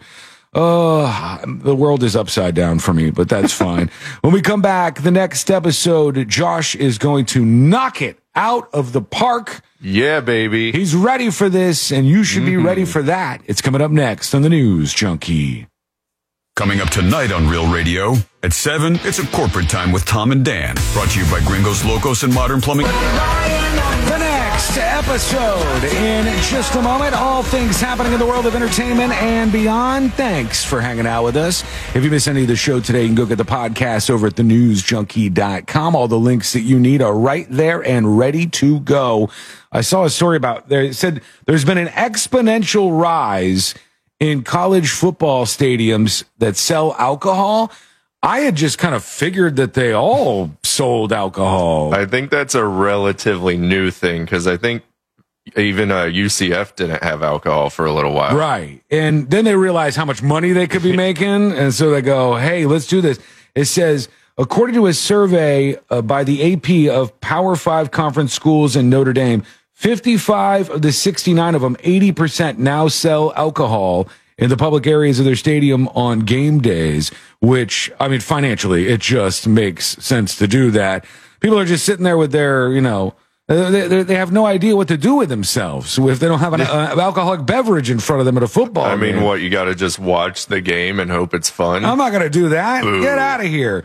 Uh, I'll tell you what we are going to do with that. And Josh and I are going to lose a whole bunch of money. We'll talk about that a little bit later on. Right now, let's do the next episode. Because there's a lot on TV, and you can't possibly keep up with all of it. Even though you should, because what else are you going to talk about? Nothing. Weather's nice. It's time for the next episode with Sabrina. Me. Boom, boom, boom, boom, boom, boom, boom. Next episode brought to you by that mortgage guy, Don. Yes, that's right. That mortgage guy Don. Forgot about this. You could go over to his website, thatmortgageguydon.com. If you are going to be getting a new home and uh, you need somebody to help you through the process, because trust me, you do. The guy that you need is that mortgage guy, Don. He can help you get the best rates. He has access to rates that you, as somebody who's not a mortgage broker, cannot get access to. So utilize him for that and utilize him as a resource because he knows all the things that can go right or go wrong with your new home purchase. So check him out and go listen to all the episodes of the Home Loans Radio Show, that which are available right there on his website. It's thatmortgageguydon.com. Yes, so thank you. And we start this next episode in the world of sports. Yeah. Yeah, all that fun. Uh, I, God, I should have queued that up. I'm stupid. Sorry. I don't have it over here. That's fine. Uh, Peyton Manning must have missed a production meeting because the Hall of Famer looked absolutely shocked beyond belief when Arnold Schwarzenegger, who he had on his show, Mm-hmm. did something he was not expecting to happen. And we go to the tape. Oh my God. I can see already what's going on. he has a donkey. Yes. Is it a mini donkey? I. It might be just a Or a regular sized donkey. How big is a donkey? Is a donkey not as big as a horse? N- Yeah, no, they're short. They're shorter. All right, here he is uh, Oh, oh, on the is- show. oh, what is, what is that? It, that donkey looks like you eating, Peyton. Got him, Eli. Slam. All right, Arnold. I assume your donkey's name is Peyton. Is that accurate? That's exactly right, yes. How did you know? I just It's Peyton number two. guess. a similar neck. What a weird guy, man. He's got a donkey in his office at home. He's just hanging out with yeah, it. that's not his only uh, farm animal he has in his house. He also has a pet pony, a pig, and uh, some dogs as well. Look at this donkey. That is an adorable animal. I know. Look, it looks so sweet. Look at the eyes on this thing. I might get a donkey. I think you should. You have the room for it. Uh, outside, outside donkey. I think. I like uh, how Peyton and Eli are just not very good at broadcasting. it's so awkward. He's like, oh, uh, uh, you, uh, there's a donkey. What's his name? Is his name Eli? Is Oh, it Peyton? awkward. I did like uh, Peyton's like similar sized neck. Which People like pretty it though. They said BDMX Con says Manning cast was good. The signals Peyton ran was actually informative. So I guess it, they like the actual football knowledge Right. from them, but they're uncomfortable to watch sometimes. Yeah, they're a little odd. Anyway, moving on in the world of sports, Aaron Rodgers says he is going to come back Mm-hmm. because he's been out since September, I believe. Yeah, I thought he broke something. He or- injured his Achilles. his Achilles. Okay, Uh, that, that usually takes a long time to heal up. Yeah, that's that's a rough injury. Injury. Mm-hmm. Uh, he was asked um, the other day, "When you coming back, man?" He responded with, "Give me a few weeks." And of course, he's been out since September 11th with that Achilles injury, his own personal 9/11. I wonder if it's because of like any of the ayahuasca stuff he does, or what's leading to this fast recovery for him. It's got to be the shrooms or something. Yeah, everybody else would have been out for the rest of the season, I think, but he might make his way back. Yeah, he's just a tough guy like that. Mm-hmm. Uh, this lady right here. That is Jennifer Lopez? Yes, J Lo. Almost missed it. She is, in case you didn't know, married to Ben Affleck. That's right, I- yeah. I, don't know if you saw that. was Although Ben Affleck, even though he's got a beautiful woman in J Lo by his side, very talented person, he still looks miserable all the time. I think that's just his uh, northeastern demeanor. It could be from Boston or whatever. Uh, she yelled at some ladies the other day when they uh, looked at Ben like they thought he was handsome. Mm-hmm. Uh, they were leaving dinner, getting into a car in L.A. this weekend. He walked around, opened the door for her to be a perfect gentleman. Oh, nice. Then he walked around to get in the driver's seat, and some women were hollering at him. And J Lo said, "quote Back up, bitch." Did she really? Yeah, she did laugh afterwards. So, do you ever do that? Do you ever walk around and like open the car door for your wife, Melissa, or no? yeah, I do that. You do? Yeah. Oh my god. And I wash my face. I'm not doing anything right. I am just failing my way through life over here. Got to get it together. Jesus. Open the door. This girl, lady, lady, not girl, right here. Uh, my. And the audio doesn't want to play, so that's fine. It's Kim Kardashian. Oh, I believe you. Yeah, Okay. that's uh she was seen at Odell Beckham Jr.'s birthday bash, Mm-hmm. fueling romance rumors. Okay, the two of them are maybe an item or something. Possibly. She was there alongside other A-list attendees such as Lil Baby, Saquon Barkley, Saweetie, Stefon Diggs, James Harden, Ashley Graham, and more. Uh, she has been single since she split from former SNL star Pete Davidson in August of 2022, which I did not realize that was that long ago. Yeah, as a while back. My Yeah. God. Whirlwind nine month romance. So who's this say. guy? Who's the guy she's seeing now? He's a football player. Okay. He's the guy that he did that one handed catch playing for the Giants and became a big, big oh, deal. I missed it. Everyone else will know. the sports people are going to Also, he just turned 31, and I thought he was way older than me. But She, she's older than 31. This is, She's in her 40s, I hold on, let me see. Is she the youngest Kardashian Kim? that isn't a Jenner? no, Kim Kardashian's oldest, isn't she? I don't know. I'm looking it up now. Kim Kardashian is 43, okay. and he's 31. younger. All right. Hey, you know, Do your thing. She Hey, still looks Pete. Davidson was like 26 when they were dating or Wow. something. 28, whatever. I don't, I'm not getting ages right today. Mm-hmm. It's fine. Uh, Alan Ruck, we talked about his car crash last week. I think, um, he and the cops are blaming it on technology getting better of him because he was driving a Rivian and, uh, lost control. What's a Rivian? It's that electric truck. They make trucks and Oh, okay. Yeah, I think I've seen those before. And the Rivian was at fault because it was driving itself and It- crashed?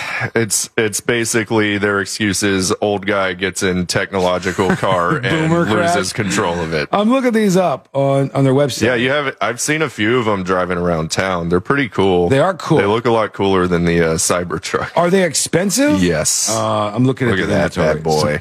Oh, got to put in my zip code Yeah. and everything. Let's Good not God. give anyone your Just zip code. Tell me how much the Rivian. Oh, they want you to pick a color too. Most deliver in one to six. Whoa, buddy! How much? Starting out at ninety-two thousand dollars. Yeah, that's cheap. So right off the Well, you know, he's got Ferris Bueller money and also Succession, and I could not tell you a single other thing he's ever done in his life. Must be nice. Moving on over to Las Vegas, a famous strip club in Sin City is giving veterans free lap dances for Veterans Day Nice. this weekend. Crazy Horse 3 in Vegas is offering one complimentary lap dance to folks who have served our country. Thank you very much. But the deal is only good between noon and 6 p.m. this coming Saturday. they got to put it right in the middle of the day. and you get the day shift strippers. Well, I served this country, so I will be showing up to Mm-hmm. obtain my lap dance, and uh, and I don't want it to be like phoned in because it's free. You know, I still want all the same real lap dance energy. you want them to, to really work for the dollars that you don't have. That's right. I'm not paying anything, Thank you for your service. and I'm not tipping either. Sorry. Oh, um, that's that's rude. I'm flying all the way to Las Vegas to get a single lap Okay, dance. that's not these single moms' fault. too bad. That's on you. And finally, the drummer for this band right here. Oh, Blink 182. Yes, the drummer though. Oh, uh, Travis Barker. Travis Barker is correct. He showed up at Cedar Sinai Medical Center in LA this week after Kourtney gave birth to a bouncing baby boy last week. Mm-hmm. Uh, Kourtney Kardashian, that is. They wanted a Halloween baby, and according to TMZ's sources, the baby was due last week, so maybe it was born on Halloween. We just don't know. Hmm. And the baby's name is Rocky, so uh, there's that. We'll figure it all out on the television show. I sure hope so. That I'm never going to watch. hmm And aside from Travis, Kylie is the only other Kardashian clan member that has showed up. Oh, really? I oh, guess. Oh, they must be fighting. My God. Well, Kim's in New York for Odell's birthday. Kanye's got North and Middle East somewhere. Still eating onions. Yeah, Just enjoying just life. vibing, just vibing. And on the boob tube tonight, Dancing with the Stars on ABC, Big Brother on CBS, The Voice on NBC, a show called Customer Wars on AETV, which I didn't hear about, but they have an episode in Orlando tonight. Celebrity Squares on VH1, Jimmy Kimmel, ABC, Stephen Cook, blah blah blah. All the late shows have guests. Uh, even though the actors are still striking, and that's your next episode for today. Thank you, Josh. And Yes. Casey Smoke weed every day. nailed it. I agree. Casey is the consummate professional. He is. We don't have to really tell him anything, and he just makes it all happen. He's just been here making the show run this whole Uh-huh. time. It would everything would break without Casey for like five minutes. Casey, how are you doing back at HQ? You feeling all right? It's on autopilot. It's fine. He always diminishes. It's a button. It's a single button. I'm babysitting a room. I think you're doing a great job, Casey. We'll talk to you. We'll talk to you some more as the show rolls on here. We got to get deeper into the mind of Casey. I want to learn more about it. Yeah. You don't want to do that. Is this going to be dangerous if we dive into this? Uh, your discretion advised. All right, we'll see. we got a lot more to get to. Your dispatches are coming up next. Plus, there is a, a dog that has popped up in a news story that has been helping humans out for a very long time. But is the latest thing they want this dog to do a bit too far? Uh, we'll see. That's coming up next on the News Junkie. Your chance to win $1,000 and a little Holiday magic. is just minutes away. And brought to you by Milk. So I learned something last night. And wasn't good news, but it's news nonetheless. I realized I needed to go get something from 7 Eleven last night. It's like uh, maybe 9 o'clock or so. the witching hour. And one of my tires is really low on my car. So I said, uh, Can I take your car? And Courtney throws me the keys to her car. And I go outside and get into her car and start it up and everything. And her car is a couple years older than mine. And Courtney's car doesn't have like the digital display with the backup camera and all of that Yeah, stuff. it's a poor people car. so it's an older car. It's like not old car, but a couple years older than mine. It was right before they mandated that all new cars have the backup cameras on them. And so I get in her car and uh, it's dark outside. Uh, first, I was irritated by the fact that the lights don't turn on automatically. I'm used to that in my car. And uh, I said, Oh, I got to flip the lights on. Then a huge, huge lesson was learned. I, because I've been using a backup camera in my car for the last five years, I forgot how to back up a car. like I literally can't do it. I, I got you into the couldn't turn your head and look. I was turning my head, but it was dark outside, and I uh, plowed into the recycle bin that was in the driveway, and then I went to go forward again, and I, I'm rubbing alongside of it, and I. I'm like hanging out in the road. I had no idea what to do. I'm like, I can't see what's behind me. There's a little window back there. It's dark. There's not enough light. And I realized I've forgotten how to back up a car because I've been using the technology to just stare into the screen and now I know where to park or where to back up. Or, It is weird because my wife's car has the backup camera, Mhm. and the car I'm driving is from like 2002. So every time I switch back and forth, it's a learning experience. You're like you're going very fast through the timeline of technology, and then right back to the you know we're rocking in 20 years back and forth. it's like a it's a real tough snip snap that you have there. I uh, Er- Eric saying Sean is so elite. I'm not saying I'm elite. I'm saying I actually got used to staring in the screen instead of turning around, and I realized I don't know how to do it anymore. I've I've uh, regressed in my driving abilities, and because I utilize the cameras to back up, I cannot back up without the cameras. I I had to stop and get out of her car and look around physically to see where I was. Pussification of America at its finest. And finally, I'm like, all right, okay, if I go back like this, I can... thankfully there's nobody living across the street because I pulled into their front yard because I went too far. And then I went forward and I was like, oh my God, that was a whole ordeal. I'm not lying to you. I think it took me 90 seconds to get out of the driveway. I think it took a little while. It's longer than the drive to 7 it absolutely is. And I, as I was doing it, I go, I can't do it anymore. And I go, Courtney, I was like, I realized I become so dependent on looking at the cameras to back up. I've forgot how to back up the car. I can't do it anymore. And she's like, Sean, that's really bad. That's, that's really I'm going to level with you here. and I said, "Well, what am I supposed to do? I now that I live my life this way, I can't go back. I can't go back to the non-camera times. I can't see enough out there." And I've got an issue, folks. I have some weird light sensitivity issue where my eyes don't uh, line up with the darkness fast enough. So this is a medical thing, okay? Don't make fun of me. Right. It's it's medical, purely. Uh, Steve over on YouTube says, I don't have a backup camera. All I got is sensors in my bumper, and I still have trust issues with them. I'm telling you, I looked out the back window and I just saw darkness. And I didn't even know until I ran into the recycle bin that there was something behind me. and I, I did like a 12 point turn backing out of a straight driveway. and I, I have no idea what I'm going to do moving forward. I, I can't drive in a car that doesn't have a backup camera anymore. Just put air in your tire. I got to. I'm going to do that probably after the show today. But I'm not saying this from an elitist perspective, like the peasants don't have backup cameras in your car. I'm saying it from a driving skills perspective. I and Tony says Sean needs to go back to driving school. Tony, I'm afraid I wouldn't pass. I'm afraid. They're like, how did you make it this far? What if adult me goes, let me go back to driving school and I fail and somehow they take my license away from me? no. All right, Grandpa. I'm like Billy Madison going back to school to relearn how to drive. And I don't know any of the rules of the road. I, I don't know. I'm just not fantastic at it. I mean, I'm safe. I'm a safe driver. But mm-hmm. whenever I encounter like a parallel parking or or I guess even backing up without cameras now. It's all chaos for me. I just can't handle it. Bootsy Moonshine says, Elder Millennial Wasson. Maybe that's what's coming through. Uh, all day yuckers. Maybe the dead skin mites are getting in your eyes so you can't see backing up. Get out of here. It's got nothing to do with that. It's just I'm used to doing it one way. Technology is awesome, man. Having those backup cameras is awesome.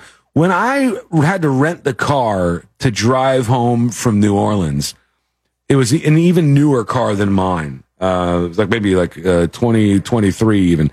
And I hit reverse at one point in time and it showed me an overhead view. Oh yeah, those are cool. Of my car. It looked like a damn video game. I it took me so long to try to figure out how that actually worked. Uh-huh. It's so it's it looks like there's a camera right above your car. Yeah, it looks like a drone odd. You're is- right. It does look like a video game. it looks like a drone is flying flying over the top of your car, and you can see your car like a video game. You can see all sides of it, front, back, and everything. And here's my argument. All right. I think that all this technology, and maybe this is by design, is going to make it so people like me are actually becoming much worse drivers. and if you look at an example that we have in front of us, look at younger people right now. They no longer learn cursive because they don't need that. It's a useless skill in 2023. They, when they're uh, talking to somebody, they're not usually speaking on the phone. So sometimes their speaking uh, skills or conversational skills are lacking. When they're typing to somebody, everything's auto corrected. So you don't have to learn to spell as much as you used to. And you less, unless you're the, the Indian kid who wants to win the spelling bee each year, you don't That's have me. to, you don't have to bother with that. And uh, all of it makes them worse at those things because technology, you can lean on it and you can get by. And I think that that's what's happening with all the technology in the vehicles. Uh, I think that it's made me a worse driver and it's, going to make all of us worse drivers. But does it really matter? Because further down the road from that, from the latest cameras that show you to back up and parallel park, is the automated driving in cars. So we probably don't have to really worry about it. Nobody will be able to drive. We'll be clueless. In 50 years, if your car breaks down or you have to manually operate it, people will be so confused. Good luck. Then you're Alan Ruck driving into a pizza place. Exactly. Alan Ruck driving to the pizza place is the future of what we're going to be dealing with. The harbinger of death. That is what's happening moving forward. And it's because of all of the automation that we see. For instance, if you took a line of a hundred 18 year olds, I would guess a good chunk of them don't drive yet, don't have their license, and I don't blame them for Probably. that. Cars are a zillion dollars right now, and that's expensive. But I would also bet that out of those 118 year olds, that only a tiny fraction of them know how to drive a stick shift because we don't have a lot of stick shift cars anymore. I don't even know how to drive a stick. You don't? And I'm 30. Oh, see, they don't encounter this. You don't encounter this anymore. Never had to. The cars that have something now will have like the little paddle shifter instead of like an actual stiff stick shift. Yeah, no one probably knows how to even use that either. I, yeah, I mean, I, I don't even know that I could. I guess I could. I just you just hit it as the RPMs are going. yeah, up, it's right? like, Figure it out. You feel like a race car driver. But I did learn yesterday that I can't even back up, so we got that problem. My God, it's it's all a disaster over here. We got one good thing going for us though, because where'd you see uh, that the Hard Rock app was back out there? Uh, someone posted it on Facebook, and I was like, I feel like you're lying to me, so I'm going to verify this myself. And I placed a bet during the break. Yeah, they were not lying. Josh and I are gonna lose a bunch of money because this to me makes sports fun. Yes. Now, I'm not throwing around big bucks or anything, but if we're sitting out somewhere and the game is on in front of us and I can bet on a quarter and like who will score more points because I'm going to be there for that long at the restaurant, that's fun. Put like 10 bucks on that. See if you can win while you're there. It gives a little excitement to the game. I love it. Yeah, you either lose five bucks or you're up 12 bucks by the end of the day. I want that in my life. And they gave it to us, you know, folks who are in uh, Rochester and Dallas, wherever else you're listening to us, West Palm Beach, uh, you have the same laws we do, obviously, and the Treasure Coast is the same. But we had the Hard Rock betting app pop up. I don't know how long it was around for, but not long. I think it was like maybe two months, Uh-huh. like during football season too. And they said, "What are you doing?" And they made them take it down. They made them remove it from the app store Boo. so nobody else could uh, bet on sports with the app. And now they won some court battle, and it's back, and you could gamble again. And I have my account. I still have money in my account. I had no idea there was money over there. I had a whopping 75 cents. Yeah, I, I think I got like seven bucks in my account, so I'm probably gonna have to uh, put an injection of cash in there to be able to bet along. It's fine, but it's back, and I'm happy about that. Uh, there is a dog in the news, and this dog's name is Corey. And Corey has been a rescue dog all his life, has passed many deaths, but now he is a firefighter dog and not the traditional type, not the Dalmatian on the fire truck.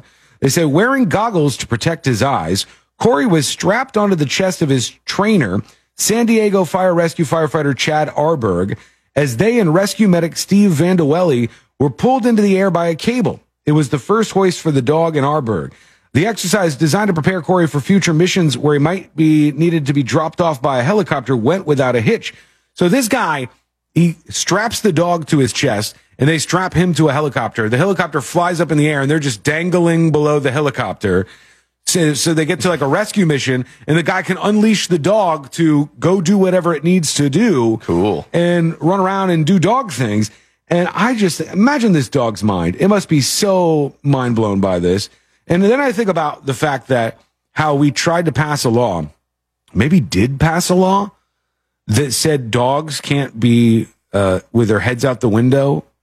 And oh yeah, I don't know if that passed I, or not. I, I don't remember when it went through or not, but they were trying to pass a law that said your dog can't have the window down because it gets like microplastics in its eyes or something. Rocks, something or another. But this dog is atta- attached to a, a helicopter flying around all over the place. And that's his life. That's what he's dealing with.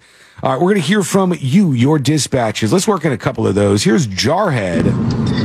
Hey, what's up, junkies? Hey, hey, Sean. What if the issue with uh, forgetting how to how to back a car up is a symptom of having baby eyes? It's not that. My eyes are normal size. It's not that. It's just that I got used to relying on technology. Here's chaos. Yo, news junkies, happy today. Hey. Um, so these ba- the backup cameras versus no backup cameras. Um, my wife's got a backup camera. I don't. Um, even when I use her vehicle with the backup camera, I don't use the actual backup camera. I look Smart. around like I'm used to. Um, in my car, I don't even have a rear view mirror. I just I'm so used to like um, driving a truck for work that and having like a cracked rear view mirror. Get it together, I just man. don't even use it. I just use my side mirrors. I've gotten used to doing that. Um, But my wife, even with her backup camera, she still can't back up. Like, All she right, has- well, you got no excuse. If you got the cameras and you still can't do it, you have no excuse. Just calling her out like that. Kourtney's the same exact way. When she gets into my car that has the backup camera, she doesn't even look at it. It's hard to get used to. I, I guess that's what it is. Like, if you're not used to having it there, you're kind of weirded out by there being a screen. Yeah, But don't if- trust it. If you are, it's second nature and it just makes everything so much easier. Chaos. Can we replace the rearview mirror? Can we, can we get another one in there? She- we had this argument the other day where she was backing out of the driveway and she's like, I can't see out of the driveway. And I'm like, you have a backup camera. Like, what are you, what are you talking about? Should be I don't easy enough. Maybe it's a woman driving thing. Ah, I'm just kidding. I'm just kidding. Get out of Wiggle, here. wiggle, pop, pop. You're asking for it, bro. All right, uh, we're gonna take a quick break. When we come back, we'll get to more of you plus uh, somebody's stunning, stunning revelation about Subway and uh, a whole lot more as we continue on on a Share the Show Tuesday. That's all coming up next on the News Junkie. You text us at 77031 and we say it on the air. Sometimes we might even give you credit. Send Oh, we got an expert finally. Tips at thenewsjunkie.com. Sherry emails. She says, former esthetician here. Nailed it. Uh, close, right? Former esthetician here? There we go. Uh, while most say you should wash your wash your face one to two times a day, I honestly don't see anything wrong with the water method. She's now given uh, what, what I do a name, the water method. I, I didn't even know that that was a weird thing. I swear to God, Uh, we were talking about this earlier in the show. I yesterday was watching a video and it was this doctor and they said, "What happens when you stop washing your face?" And I was like, "What? I don't wash my face. I just put water on my face. I don't put like soap on my face." And she went over like in, in one week this happens. And in two weeks, your face turns into this dermatitis or whatever. Dermatitis. And, and I was like, I don't want any of those things. What's happening here? I didn't know everybody was washing their face all the time. I just put water on it. So she says, well, most say you should wash your face one to two times a day. I honestly don't see anything wrong with the water method. You're rinsing debris away from your skin. As long as your skin isn't dry, oily, or breaking out, I don't see the problem. Seems like you got a good thing going. If you start washing with the wrong products, it could throw off your whole pH. Oh, I don't want that. That's true. I think you're good. Maybe, maybe we're both crazy. Wiggle, wiggle, pop, pop, says Sherry. Well, thank you for the email and for the vote of confidence, Sherry. Why are you a former esthetician? she got uh, fired from the industry. and She's persona non grata. Because she keeps pushing the water method and they don't like that. The radical water method did her in. Uh, when I saw this headline, I go, man, this is a family that operates very differently than I do because this family had their Uber Eats order stolen by a bear. and it says, Bear steals Uber Eats order off Florida family's front porch minutes after delivery. The thing I found weird about this was uh, you're leaving your delivery out there for minutes after uh, Uber Eats. Maybe you're busy. I'm standing at the door as the person is putting it down on the ground, and I, I wait until it's just awkward enough so Do you think they out. see you? I think sometimes they do. They like, like- see your feet There's like a standing little, there. yeah, there's like a cut through, and I'm awkwardly standing behind the door. I go, well, I'll wait for them to walk back to their car, and then I can grab uh, get the food. Leave it on the doorstep and get the hell out of here. And I, so I, then I grab it and go inside. But I'm never like, oh yeah, that's right. Uh, uh, five minutes ago, the Uber Eats food was delivered. I'm envisioning the ants and stuff are crawling in this, and that there's like these bugs flying around. I want to get it as fast as I possibly can. These folks got it out there for minutes. That's why the bear took it. The bear ain't never getting my Uber Eats. They said this, Tell this family had their food delivery stolen off their front porch by a black bear, and the whole incident was caught on camera. The video shows an Uber Eats delivery driver dropping off food. Minutes later, a black bear saunters up and grabs $45 worth of Taco Bell. It was meant for uh, a couple that had ordered this. That's a lot of Taco Bell. This this is this world we've been talking about, man. Forty five dollars for two people to eat Taco Bell. Everything's fine out there. The economy's just fine. He came and grabbed the food, and then he came back for the soda. They said he returned to grab the soda, and so many are getting a kick out of the quesadilla craving bear. But Gutierrez, who was left with an empty stomach, said she learned a lesson: no more fast food on the front porch. As this encounter was a little too close for comfort, they said. Uh, Uber Eats issued a refund for the stolen food, just in case you were wondering. I like that it walked off and then was like, oh, forgot my Baja Blast. Forty-five dollars for Taco Bell. We got, you know, we got to talk to about this. Casey is back at HQ. He seems like a man of the people who gets around, No, no, no, does no, no. more normal human stuff that I do. What is the thing that you've noticed get the most expensive as of late, Casey? Has there been anything where you go to this place and you're like, damn, this is getting a lot more expensive right now? No, I don't buy things. I'm broke. you buy anything? No. You- you are you going to fast food places? No, have not You- been. you- have not been to fast food since before the pandemic. No way. Cool. Yeah. Really? So you every meal that you eat, you make at your house? Word. Damn, that's actually pretty impressive. That is impressive. I don't even. I don't how have the food. willpower for that. I don't have the skill set for that. Oh don't well, you pull form a habit and then it just keeps going. That's Yeah, true. yeah. Yeah. once you get into the swing of that, and then you don't miss it that much. I don't think. No. Uh, and once you've gone far enough, but all these places are getting so much more expensive. There's a woman who just was complaining. She made a, a video that she put up on, I think, Twitter or something, maybe TikTok. Twitter, y'all Yeah, it was TikTok. And she had a coupon to go to Subway, and it was a coupon to make the two foot long subs $12.99. But she could see what the original price was before using the coupon, and the two foot long subs would have been $33 at Subway. My God. And when I look at that, I go, they famously had a campaign about $5 footlongs where you could take a $5 bill and possibly turn it into two meals because that's how good the deal was. And this has exploded. Now, these can't, these are not like regular ass subs. These must be like tricked out subs. This must be fancier subs Yep. because I don't think they're sixteen dollars a piece. Maybe they are. If you've been going, let me know if this is just how expensive it is. Everything is more expensive right now, and it's causing a lot of problems. And they said two foot long subs at Subway, thirty three dollars. Customer said for that price, you can catch me at Firehouse Subs. They put them above Subway in the power pyramid there. Uh, you like Firehouse Subs, Josh? Yeah, I do. I like a good hook and ladder. Uh, those are okay. They're all right. I, I'm still, I'm a fan of Subway. I still like Subway. I don't know if I'd pay $33 for Subway because I could go to an actual restaurant and get like a real sandwich made by a real chef and a drink and a drink and tip and yeah, and I could be out in the, you know, the world experiencing things. living life, Living making life. bets on your phone. Yeah, watching a football game. Yeah, that's buddy. the experience I'm looking for. All right, let's go over to a couple of dispatches and see what's going on there.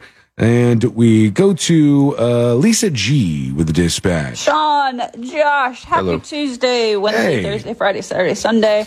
Um, y'all are talking about the backup camera. There's the doggo. Um, Hello, dog. And really, technology, and I'm included in this, is making us dumb, more dumb than we already were. Mhm. Um, but if you think about GPS, like I use my GPS for so many places. Yep. Um, even including to get to a friend's house who's about 30 minutes away. Really, I've gone there so many times I shouldn't have to use it. That but is so true. So true. I'm glad you pointed this out. C Lane, for instance. I've been to C Lane's house lots of times. Yes. If you had said, get in your car, Sean, and without GPS, go to C Lane's house, no idea. I think I could do it. You think you could? I try my hardest not to use GPS more than once for Yeah. a place I go to often because I don't want to rely on it. because then you're stuck. Yeah. Like, Kourtney could drive right there. Like she she knows where she is at all times. She knows how to navigate. But I lean heavily into that. And there's only a handful of places that I could actually get to without using the GPS stuff. And we've even gotten to the point where uh, not too long ago, a car pulled up next to us and they said, Hey, hey, can you help us out? They said, Do you know where such and such place is? And I was like, No, no, I don't. I could see that they have a phone in their car. And I'm like, why are you asking? Use the GPS. You don't have to ask for directions Maybe anymore. They don't know how to spell it. It's crazy. Simply Jeremy's talking about the subs. He said, I literally said this yesterday on the show. Well over 30 bucks for a couple of subs. And he says Firehouse sucks ass. He's not a fan.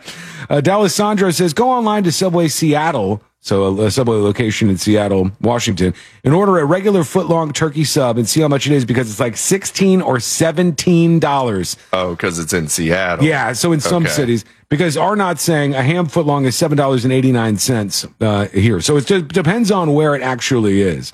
Uh, Tammy says, Wasson, your son could not find his way out of the driveway with, without GPS. Chip off the old block. I don't know how he is with that. I just know for me, I am like that. Well, And he drives an older car too. yes, he, he could does. probably back up. He can, he can probably back up, so he's a step ahead of me. He's definitely doing better than I am. Back to Lisa. I do. I also have the backup camera. Um, I still will look backwards a lot just to kind of make sure. But um, when I go to one friend's house, I back into their driveway because if I know I'm leaving after dark, like it's a lot easier just to drive straight out. I'm with ya. And the backup camera makes it easier to back into parking spots. So. Just little thoughts, my two cents per se. Hope you all have a happy Tuesday, Wednesday. Thursday, Friday, Saturday, Sunday. Wiggle, wiggle, pop, pop. Thank you, Lisa. Appreciate your dispatch. And uh, that is exactly right. It's true. If you look at this, the technology just makes us more dumb over time. And the technology is getting smarter. So we might be a little bit smarter than, well, actually, most people are not smarter than Chat GPT. Now that I think about it, most people are not smarter than Chat That GPT. thing's pretty damn smart. I saw a guy yesterday, and uh, I, I was saying some bad things in my head about how stupid this guy was. It's like I saw a guy yesterday, and who knows what was happening in his life? He might have been going through something. But I walk in the door to 7-Eleven, and there is a man doubled over and staring as hard as he possibly can at a bag of Funyuns for an insane amount of time. Right for like. 30 seconds or so. This Okay. staring deep into the abyss of the Funyuns bag, thinking about decisions he's made in his life. And I said, there's some of these folks out there. I don't know how they pay their bills, but uh, there was somebody on next door yesterday that Kourtney was pointing out, and they said, uh, I'm trying to raise some money to pay my rent. And they were like, I'm looking for $7,000. What? How late are you on your rent? Yeah, how far behind are you? And uh, you're just looking for everybody to give you money to, uh, to to pay for your rent. How do you exist in life? How are you alive? How are you making it day to day to day? I don't get it. Kind of impressive. Though. It is, I guess. I respect the hustle. And then we got into it yesterday because she said there was somebody on there who had a big dog, and they were saying, "I'm broke right now. I don't have enough money for dog food." And I said, I think that's one of the few ones that I would consider helping. But I, the dog. Well, on account of the dog. The dog is, shouldn't be held responsible for the stupid owner. Right. And I said, but the only way I would do that is if we went and picked up the dog food and just dropped it off to the person. Yeah. I'm not sending this person money. They are obviously not good at budgeting. They are obviously not good at finances. Uh, I, it's hard for me to feel sorry for some of these folks. Anyhow, yes, technology is making us all a bit dumber, Lisa. You are correct about that. Yeah. When we come back, we have to revisit the space gremlins debate that we had recently because I've got got an update on that that I think is important to go over. Plus, uh, intrusive thoughts, a street-wide survey. Wait until you hear what people said on this. It's coming up next on the News Junkie. Make your smart speaker smarter. Hey Google, play Real Radio 104.1 on iHeartRadio. This is Doug Gottlieb. Here's what's trending from the iHeart Sports Network. Presented by Huey Magoo's Chicken Tenders. Jury duty in just a bit with an update on that Nashville shooter manifesto because there's some movement on that story. One thing I was kind of looking forward to a little bit, and you could not have more diametrically opposed reviews coming in for this thing right now. But Nathan Fielder, who you know from oh god, what was this show called? Nathan Na- for you. Nathan for you, And that newer one he did on Max. and they're all super creative. Uh, I don't, I don't want to call it cringe comedy because I think that kind of diminishes what he's doing. Yeah. but that's kind of the area that he plays in, and he can make you very, very uncomfortable.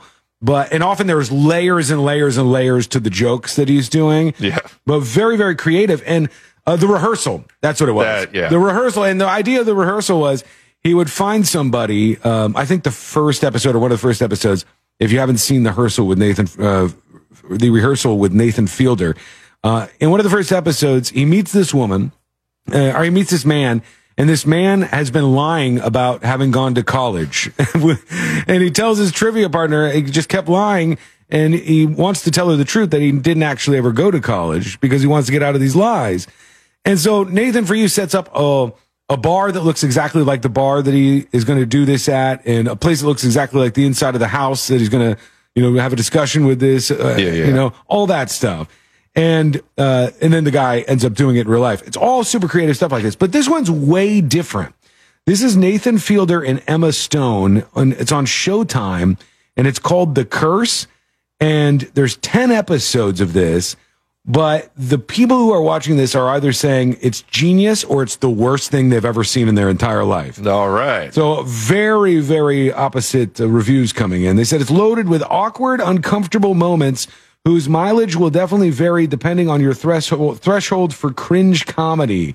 They said it's not for everybody, but uh, I like him. I think he's a creative guy. It looked good based on the previews I saw. I Yeah. don't fully understand what the premise is though, because they You know what? they're not clear on that. I never do either, but sometimes his stuff you just gotta watch. Yeah. and then you figure like, okay, I see what he's doing. I Just get on the ride. Uh-huh, I see what he's up to now. All right, let's get into it. Let's do jury duty.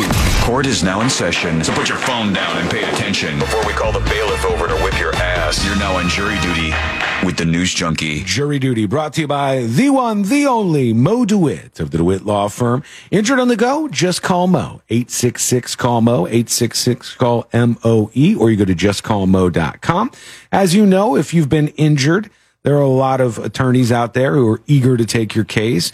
But most of them are just going to push you through the machinery of a law firm with a big sales team and then maybe a paralegal and you're not going to get to know them. Excuse me. You're not going to get to understand them on any level. You probably won't even meet them.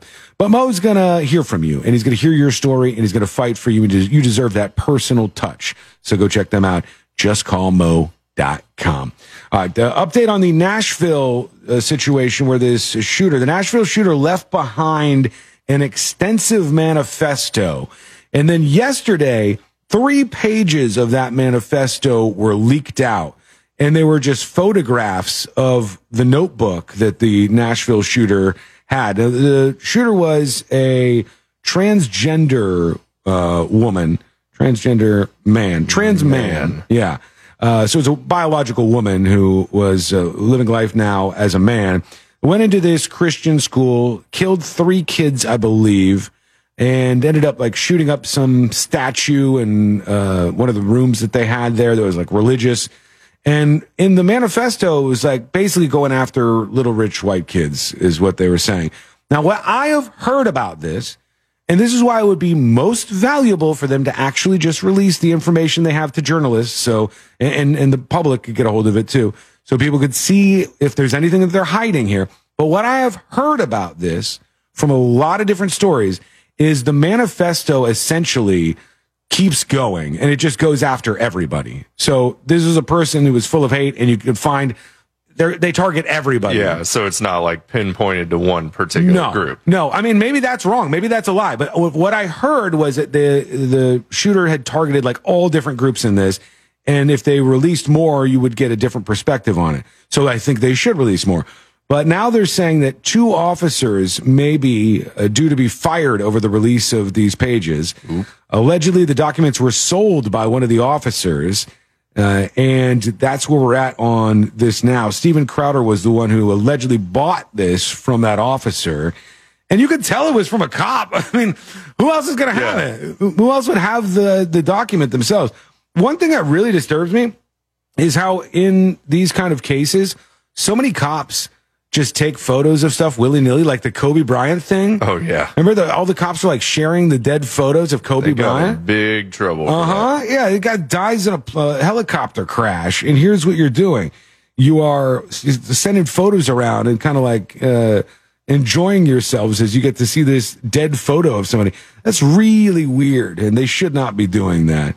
Um, but yeah, I think they should release the rest of this just so the information gets out. And they're investigating the leak. They probably will make quick work of whoever was responsible for that. We're going to hear from you momentarily. We got dispatches all lined up and ready to go. Uh, somebody sent this over. Chris Christie, I guess, got booed at some event he did. Let's hear the crowd.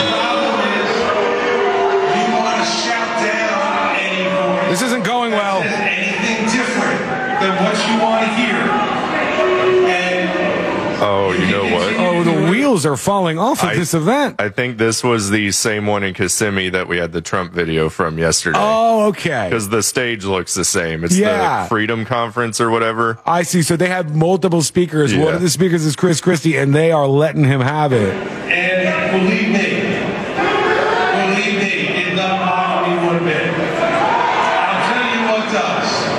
God, it's, it must be tough just to keep going when the crowd is not against you. I'm not gonna call him fat. You can call him a pig.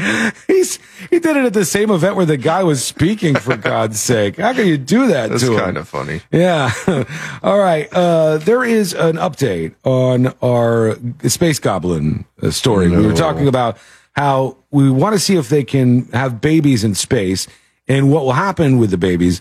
And they've done this with cockroaches. And when they did this with cockroaches and other animals, they found that the ones that were conceived and born in space were different. They didn't look the same as the other roaches.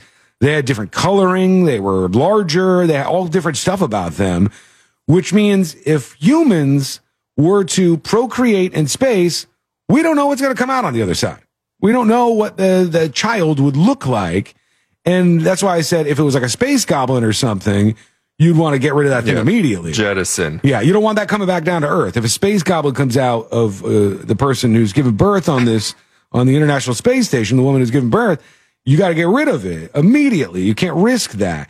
Uh, but there's another story about this today, and it says, "Could we have babies in space safely?" Here's what we know, and they are tracking this all over the scientific world. Uh, they said, bottom line, no one knows whether babies could be conceived in space without detrimental consequences to their health. There simply isn't enough research. While professional astronauts likely have a good grasp on why they shouldn't set out to make a star child, less informed travelers might not demonstrate the same level of restraint. So they're talking about if couples start getting involved in space travel, you know, you might get a little excited. Private industries like, hey, you gonna make a space Uh-huh. baby. Right. Get space babies right here. Like Virgin will no longer be Virgin, I guess, because that can, it's bad if they're making space space babies. Uh, and you're up there, you're in space, you're gonna get horny. And the outcome is a question mark. We have absolutely no idea. Big Doug Millionaire says, I hope it's Im- impossible to have babies in space. If it is, we're screwed in terms of like traveling around the galaxy. If you can't have babies in space and we can't figure out how to do it, we are totally done for. We're not going to be able to leave this planet. And from what I hear, all the other planets suck anyways. This is the best one we got going. All the ones we know of so far. yeah, I know there might be some, but those are going to be so far. Yeah, when we get like grav drives invented Yeah. finally, then we'll find something. Yeah, when we can just zoom to all the other universes with ease or teleport, now maybe we're talking. But the ones around us seem to suck. Every time I hear about another planet, it's like, yeah, on this planet, it rains diamonds, uh, uh you know, at 100 miles an hour toward, toward the ground. And Totally safe. yeah, there's winds blowing of 750 miles an hour plus, and you're like, "What? We're not going to this place, are we?" Uh, we want to hear from you. Send us your dispatches and uh, join us in our conversation about the space goblins. Uh, and I'll get to the intrusive thoughts thing and a whole bunch more. Plus, a young girl rescued. They found her inside a tiny secret closet in a home in Arkansas. This story is insane, and it's coming up next on the News Junkie. Your chance to win $1,000 and a little. Holiday magic. It's just minutes away. And brought to you by Milton. You know what? I don't know if she's in the wrong here. There's a story today, and everybody loves these stupid stories now. It's like out of touch Gen Zer stories. That's what All they right. love. They had what was the girl crying about the other day? Oh man. Oh, uh, working a nine to five Yeah, job, and right. not Yeah. having time for anything else. Yeah, she was working a nine to five and she was like really upset because it took her a, a long time to get to work and to drive home from work. And she's like, I basically don't have any life. I'm just working all the time. And that's like kind of a Gen Z trope, although not for nothing. But if you look on next door, there are so many kids in my neighborhood that are like, Hey, my name is Zachary. And if anybody has a lawn that needs to be mowed or a driveway that I can pressure clean, I'm looking to make some money on the side. I see that a lot. It's like a 16 year old kid or something. I'm like, that's great. That's fantastic. So- Enterprising. we we really just take these groups and we turn them into a monolith, and we're like, all Gen Z kids are like this. Uh, but that woman was, of course, mocked for being that way, for being upset that she was working too much. And they run all these stories about her. I'm not sure that we need news stories about a TikTok video about a Gen Z work response. You know, uh, I'm overworked and whatever. Uh, but this is another one because now they're going crazy with this. And it says this Gen Z woman is upset, fuming, they said, because she quit her job and she wasn't thanked. And the response to this was, welcome to the real world. But I don't see where she's wrong. I don't understand this actually. Maybe you could explain to me if you think this is a, a big deal or not. Well, it's not a big deal, but if I think she's kind of in the right actually. Uh, They said a young Australian woman has shared her shock at not being thanked or farewelled on the last day of the job she had been at for six years. Keely Pejovic took to TikTok after quitting her job at Gold Coast Woolworths to complain that none of her coworkers or managers cared that it was her final day working at the store. She worked there for her whole teenage years, she said. Six years, I quit and I didn't get one single thank you or goodbye. Like no one gave an F. The 20 year old said she was not surprised and that one of the reasons she quit was because nobody cared about her. So they're like, oh, you know, welcome to the real world. But if I worked at a place for six years and I was leaving, wouldn't you kind of expect that people would say something? Yeah, Like- especially if like you did a good job and you're leaving on like good terms. Yeah. At first, I'm like, okay, if she's just like anger quitting, why does she want anyone to thank her? But it sounds like it was an easy just resignation. I don't even think it's like thank you for working here, although that's probably part of it. I think it's just like say goodbye to me. Yeah, like, hey, we've kind of been friends for six years. It's uh, good luck in the future. Tammy's on the other side of this. She says nobody's going to thank you for quitting. Nobody hardly thanks you for doing the job. Well, that's true. I would think like if I if I walked out of a job, if I quit, and like she's given her two weeks notice, I would imagine, and then it's like, hey, it's my last day today. And almost all occasions, the people come over and go, "Oh, can I get your phone number?" Or you know, "Hey, heard your uh, last day is today. Um, you know, sorry, won't be seeing you around." The only thing I could pull from this is that everybody just hated her at this place. It does kind of sound like it. because otherwise, you know what? I've seen this so many ways. There was a guy in, um, and they did this for everybody. And When I was in the Chicago Tribune newsroom working, and there would be guys who it was their last day at work. I, and the first time this happened, I had no idea what to do. I was like, what's, what's going on? But I'm such a lemming. I just went along with it. Everybody slowly but surely stands up at their desk and starts clapping. And then, you know, slow clapping. Everybody's clapping. No, And right? The whole newsroom. I- uh, They're talking about dozens and dozens and dozens of people. Everybody's clapping. And I see this old man. He's pushing along like a trolley cart with all of his belongings on his desk on it. And he's got like a real sad face on. It's his last day of work and he's pushing that trolley cart down the aisle with all of his staplers and this and that. And everybody stood up and gave him a round of applause on the way out. That's the way they left him there. You go to this place, nobody even says goodbye to you or, hey, uh, have a great life or, Mo just texted me and said, Thank you for doing whatever it is that you claim to do here. so I am firmly gruntled now. Thank you. Yeah, right. I, I don't see why everybody was so against this. It's like there's a lot of people who are are lining up with him. Simply Jeremy says, I'm sure they are all in the wrong and she's clearly not the problem. No, you very well may be right on that. I'm totally granting that. I'm saying it could be that she was just a giant bitch and they didn't want to deal with her anymore. and they go, God, thank God she's leaving. Maybe she was very, very difficult to put up with. But let's say she wasn't. Like, if you take that away, because we don't really know how the inner dynamics were uh, with her working with these other employees. If she wasn't and she was a decent employee, it's not weird to suggest that the company might say, thank you for working here for six years. It's not weird to think that you might say, goodbye, uh, take it easy, good luck where you move forward. It, those things are not crazy to think. I don't think that's like a weird Gen Z crazy thing where it's like you need to be coddled all the time. I think that's like basic respect to say, thanks for the service that you put in. See you on the next one. And here's an Applebee's coupon. she didn't get that. Let's see. They got a little bit of her clip. I was there for six years. That's a really long time. That's like literally like my whole teenage years. Six years. I quit. And I did not get one single thank you or goodbye or like no one gave a Nobody gave an F, she says. Not one single thank you, not one goodbye. Well, now let's think back. Have you ever quit a job in your life, Josh? Yes. Okay. Uh, what kind of I've job? never been fired. Okay, you've never been fired. But Not you a challenge. You have quit, uh, and if you see a firing on the horizon, you just quit right before. Yep, exactly. What what job was it that you quit? Uh, lifeguarding. We'll we'll go with lifeguarding. right, at lifeguard. This might be different just because of how that job works. Yeah, it's cool. At your lifeguard job on your last day, did they say anything to you, or did you just finish your last day and then you never came back again? Um, I, honestly, I kind of remember it just being a regular day. Whoever I worked with probably said, "All right, I'll miss you," but Mm-hmm. it wasn't like a, a big fanfare or anything. It doesn't have to be like the round of applause thing I was no, talking but about. you would expect maybe one of your coworkers to say something. Yeah, just somebody. Radio Michael 7 on YouTube says, I worked at a certain local hardware store in Orlando for eight years. The day I left, all they said was, Oh, your last day is today? It seems so rude. And if he was the face of that company too. it, it depends on so many things, but I'm saying, and the Steelman argument is that this person was a great employee and a decent person to other employees for the six years that they were that that uh, they were working there. All right, the Steelman version of this is that they were a great employee and they were a great person to work with.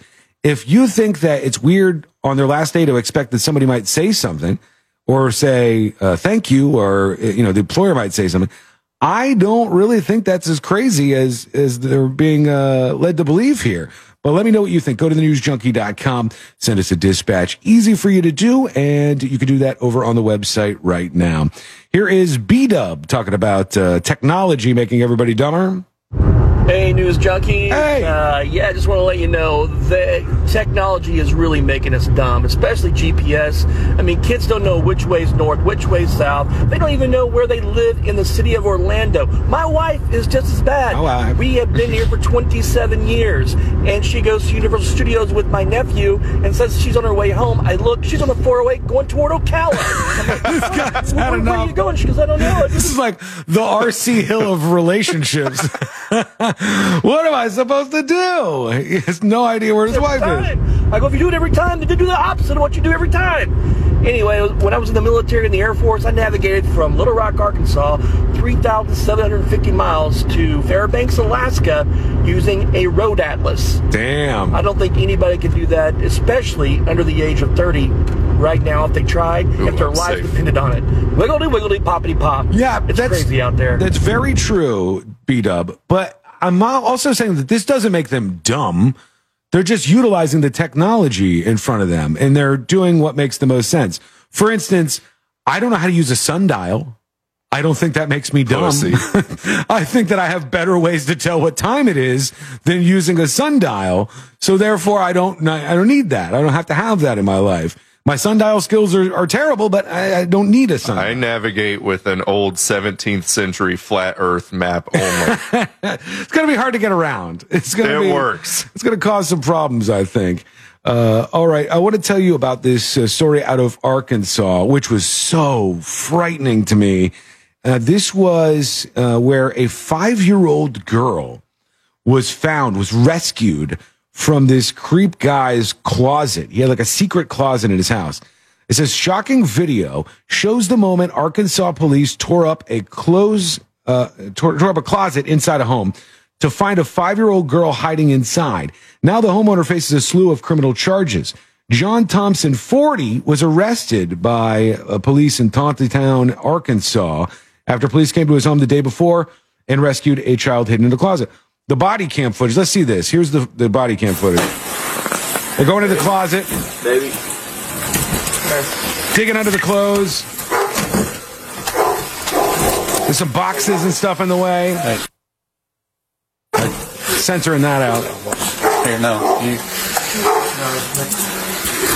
He's nowhere in sight. it's just a cop. sweetie. All right, they, oh they my pulled god! the little girl oh out my of god! It was under a hole, and there was like a little makeshift area hidden back there that this girl was staying in. That is so weird. And then the cops pulled her out of there. Let's see if they say anything else. Oh, that's just the beginning of the video again. Yeah, so they rescued this girl out of this damn the secret area. They said a small five year old girl emerged. She was taken to the Department of Human Services. They said the 40 year old now faces charges of interference with custody, first degree false imprisonment. This is a custody issue. Uh, endangering the welfare of a minor and possession of body armor and drug paraphernalia. Uh, seems like a nice guy. the man said a judge had granted him custody of the child, refused to open the front door, and told police the five year old was not at his house. He was lying about that. Now the girl is, I assume, with her mother. Uh, we still got to get into the intrusive thoughts thing, which is a fun experiment. And we got to get to you. You've got uh, intrusive dispatches, so we'll get to those too. It's all coming up next on the News Junkie. What happens when we're off the air? At Real Radio 1041 on TikTok. Powered by Tips at thenewsjunkie.com. And Christina emails. She says, showing some uh, the News Junkie love or TNJ love at the Las Vegas sign. And she's got a photo of her with a magnet in front of the Vegas sign. Thank you for that, Cool. Christina. Says, Hey, Sean, I've been a Secret Show subscriber since just okay seven. Is there a Secret Show's magnet or anything I'm supposed to get? Much love to you and Josh for killing it while Sabby Cat is getting her Gaelic on. Uh, by the way, she's been posting a bunch of stuff on her Instagram if you want to follow her along in Ireland. Uh, it's at Sabrina Ambra. And C Lane is baby bonding, she says. Love Christy. Well, right back at you, Christy. Love Uh, you too. And about the Secret Shows magnet, I do have some of those. If you want to email me your address, I'll send you one. The uh, Coca Cola magnet? Yeah. the uh, famous Secret Shows magnet that uh, I think is, well, it's one of the harder to get magnets because we don't just give them out when you sign up anymore. I don't even have one. But I'll tell you this if you are a Secret Show subscriber and you email me, I may hook you up with things like that from time to time. So uh, go investigate and subscribe over at thenewsjunkie.com as we do a, a subathon for Secret Shows this week. Explore the uncensored world of Secret Shows on the website. Use the promo code one week, all one word, O N E W E E K, and that'll get you your first week free. So college basketball is back. All right. And this is hilarious to me. Uh, oh, let's maybe Casey knows something about basketball. I don't know if you know this, Josh. Casey, you know about basketball? No. Oh man. I got you. Uh, I all right, know. okay. I've seen Space Jam. Does anybody know how they choose the players who are going to do the tip off? You know, where they- the where, where they throw the ball up in the air like they, they fight for control of the ball. Is that like random or something? Uh, somebody it might on depend on your position. our sports guys on chat, let us know. All right, let You're us let us know who, how the people get chosen for the tip off. Because with college back in season, you had Purdue playing Samford, and there's a player on Samford who's five foot eight. Dallas Graziani is his name. He's five foot eight. The guy he was doing the tip off with is Zach Edey from Purdue, and he's seven foot four. Oh my God. So it's a five foot eight guy versus seven foot four guy, and you're like, hey, he doesn't have a shot at this. What can he do? I want you to see the visual of this. So I put it up on See It Now so we can share that with you. Go to the newsjunkie.com in the See It Now section. You'll see this. But- Tip. You have Zach Edey how are you at gonna do this? four. Oh. Dallas Graziani at five eight. It's comical looking. I love Edey's quote. Robbie's about five seven, five eight. Always wondered, hey, what would it What be would it like be to like? jump against Zach Edey? Yeah, this would be kind of like what the average person would have to be facing against an NBA player. Yeah, it's like almost a two foot difference there. He could just he could just grab the ball out of the air before it gets even close for this guy. If he gets it, my mind is going to be blown right now. Uh, All day Yucker says, "Bring your son to get to the game day." That's what it looks like. You're making He's so tiny. I love Edey's quote from yesterday. After It's up on videos, Now. You better jump. Come on, get it, buddy. Samford for sending him out there. Let the hype build a little more. Oh man, they got close to doing it, but then there was another whistle, so they brought him back. Again, this is five foot eight Dallas Graziani trying to get the ball from seven foot four Zach Edey. and DJ Carstensen is going to. I'm an instant fan if he gets it. Or if he even gets close. Not gonna lie, small part of me might be pulling for number twelve. Just a small. All right, get to it. I get it. Small part It of would be a miracle if he won. Even if Zach doesn't jump, I think he'll win. There it goes. Shaved his head for the Wasn't even close. he had That's no unfair, man. You got to see that. It's up on See It Now at thenewsjunkie.com. I know it's a visual, but man, that's a that's a fun one right there. That guy at what five eight has Yeah. to be shorter than most basketball players in general. Definitely, but the idea that he's 5'8 and he's playing on, at a collegiate level like this, he must be really good. He's probably got a good vertical leap, Yeah. maybe three he's- pointers. he's fast. Yeah, he might be really good He's probably hitting- fast as hell. Because to be five foot eight and playing competitive basketball like that, it means you're really standing out with the skills that you have. Some of the guys who are like seven foot eight, they can kind of suck at basketball, but they're seven foot eight. Yeah, they have such insane reach, it doesn't matter. Yeah, so with the smaller you get, I feel like the more power you have to get. Uh, they're saying it's like Manute Bol versus Spud Webb. Yeah, Spud Webb was real short. I remember him. They say the two tallest guys usually is the norm for the jump ball. Oh, that's how they do it? Yeah. Okay. So why they put the little guy in there? It says tallest guy or best jumper. So maybe he's their best jumper. Damn. If so, impressive. I Impressive. didn't really see him jump that high though. he didn't even get to go anywhere. The other guy just grabbed it right out of the air. Poor oh, guy. man. Okay, we're going to hear from you with some dispatches in a moment. But this story to me was one of these ones where it, it makes me kind of frightened that stuff like this happens. And they said there's a couple in West Hollywood that is devastated. They went to take their dog for a walk and they have an English bulldog named Capone. Uh, the dog is adorable. And they said somebody came up to them as they were walking their dog and robbed them at gunpoint and took their dog from what them What the hell, man? as they were out, off on this walk. And uh, I'm trying to see here. It says a West Hollywood man is devastated after his dog was stolen from him at gunpoint. Dog's owner Justin Garcia said that he was walking his English bulldog named Capone while he went to retrieve his belongings from his car. That's when three thieves pulled up, jumped out of a black four door Jeep, and pointed a gun at him. According to Justin, they said, Give me the dog or you die. Well, one thief took Capone back to the Jeep, and another jumped in Justin's car and ransacked it, throwing his belongings around. Justin says all that was stolen was an old security badge and a wad of cash was not taken. And you can see the dog. Oh my God, it's such a cute dog. Such a cute dog. But the idea that you actually have to in certain cities worry about walking your dog around because some dumbass is going to pop out of a car with two of his loser friends and at gunpoint take your animal from you. I don't know what that says about us. I, I don't even know how I would It's react. Like if if I was on a walk with Courtney and Lady, my dog is a Cavalier King Charles Spaniel, which sounds fancy. It does. Um, it's a lot of words. It's, it's harder to say than That's how you know it's fancy. or bulldog. And we were walking lady around the neighborhood, excuse me. And as we're walking lady around the neighborhood, some car pulls up and these three young guys get out and they got a gun and they said, give me the dog or I'm going to kill you.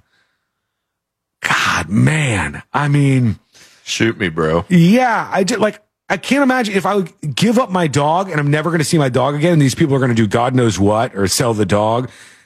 Ah, I don't. I feel like I'd have to call the guy's bluff. Yeah. I find it hard to believe. I mean, maybe they're crazy enough. I find it hard to believe you're going to shoot me over a dog. You're going to waste your entire life over this dog. You're going to do that right now in broad daylight. Or I don't know if it was broad daylight when this happened, but the folks stole his dog and got out of there. They've been searching fruitlessly for their dog, driving around the neighborhood in hopes they just dropped him off somewhere else. No, that's not what's going to happen. They're going to mm-hmm. sell the thing. He's a tricolor English bulldog. He's one year and 10 months old. Sweetest, friendliest dog you'll ever meet. And they said he's part of our family and life. He's my emotional support animal, Justin said. He's everything I need when I have a hard day. I come home. He's there for me with unconditional love. They said all they can do is wait for this dog to show up somewhere. There's nothing else they could do. Yeah. Man. You got to just keep refreshing Craigslist. Every Yeah, that's probably one of the things they're doing. Wa- Watching the Facebook marketplace for anybody trying to sell uh, this dog. And I would be so mad.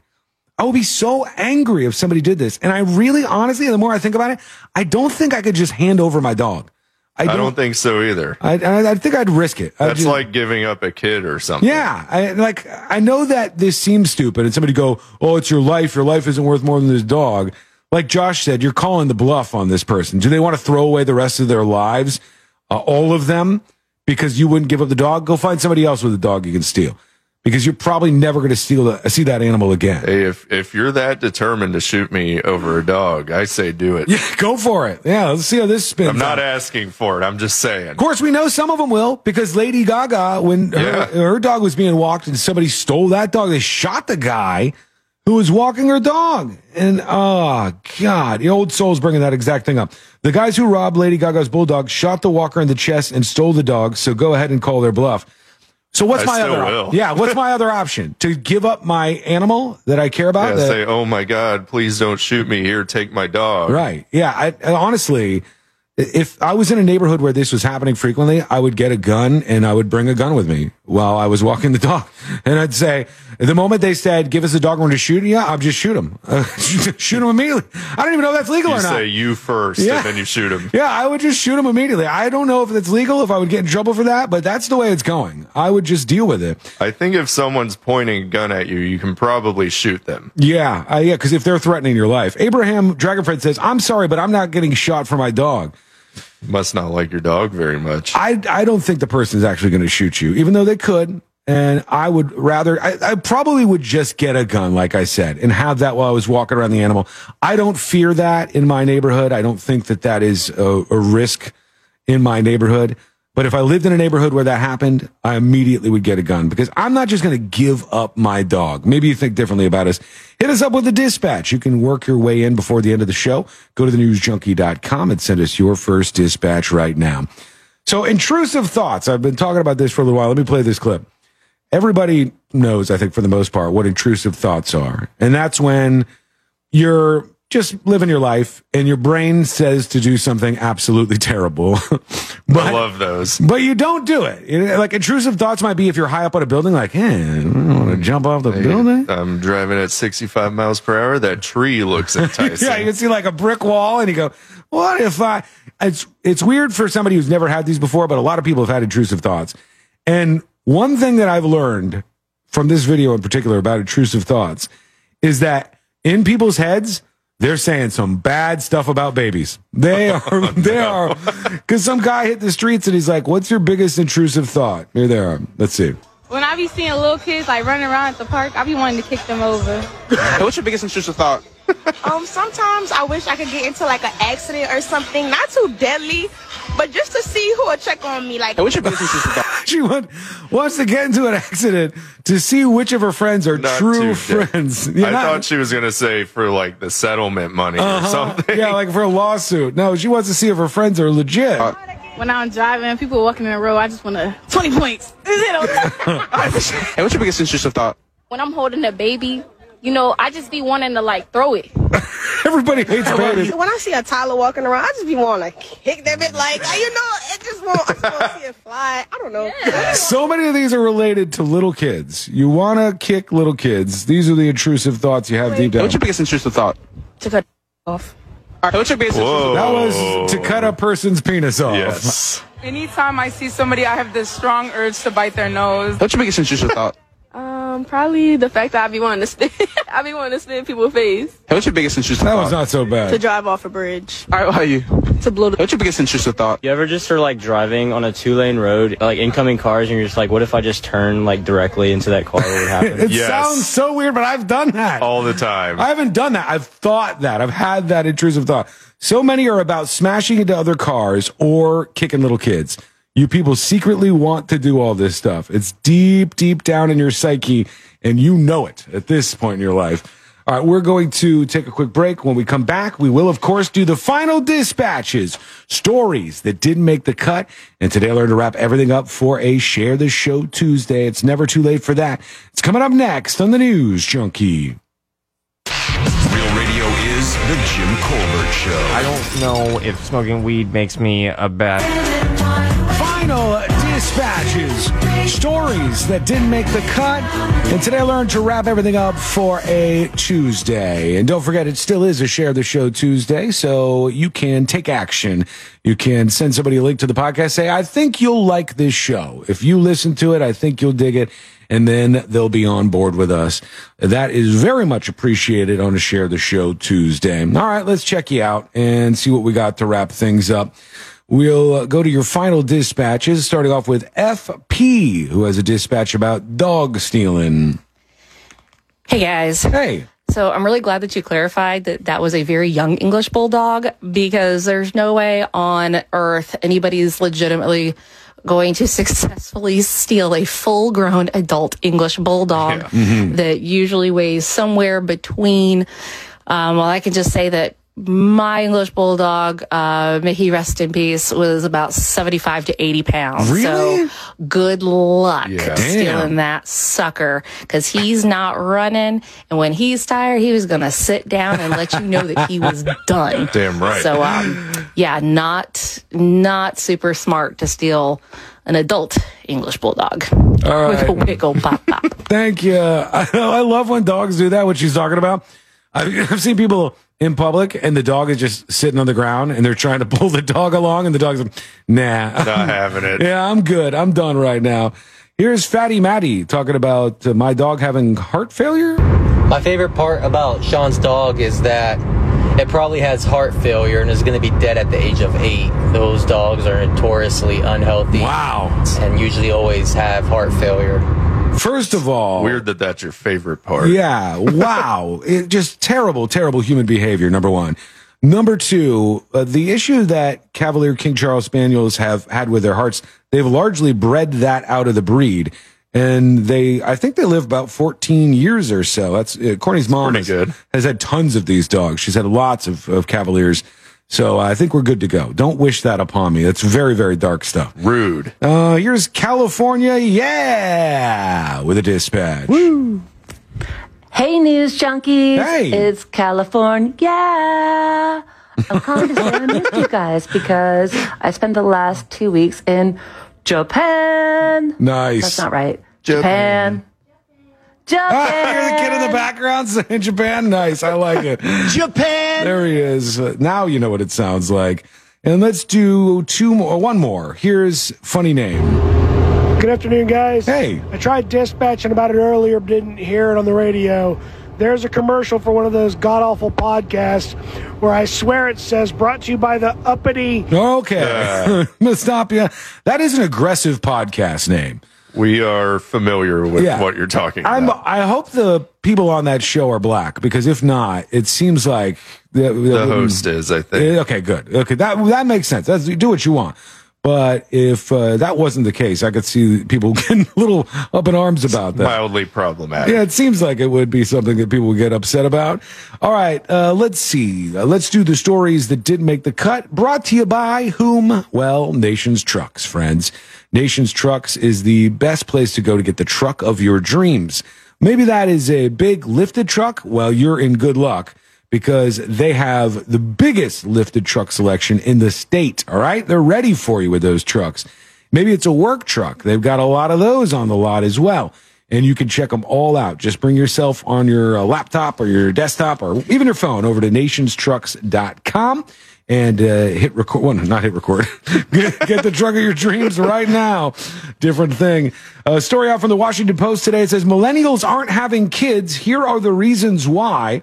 They talk about how birth rates are going down quite a bit. They said this is partly because women are starting their families later and thus having a second child later.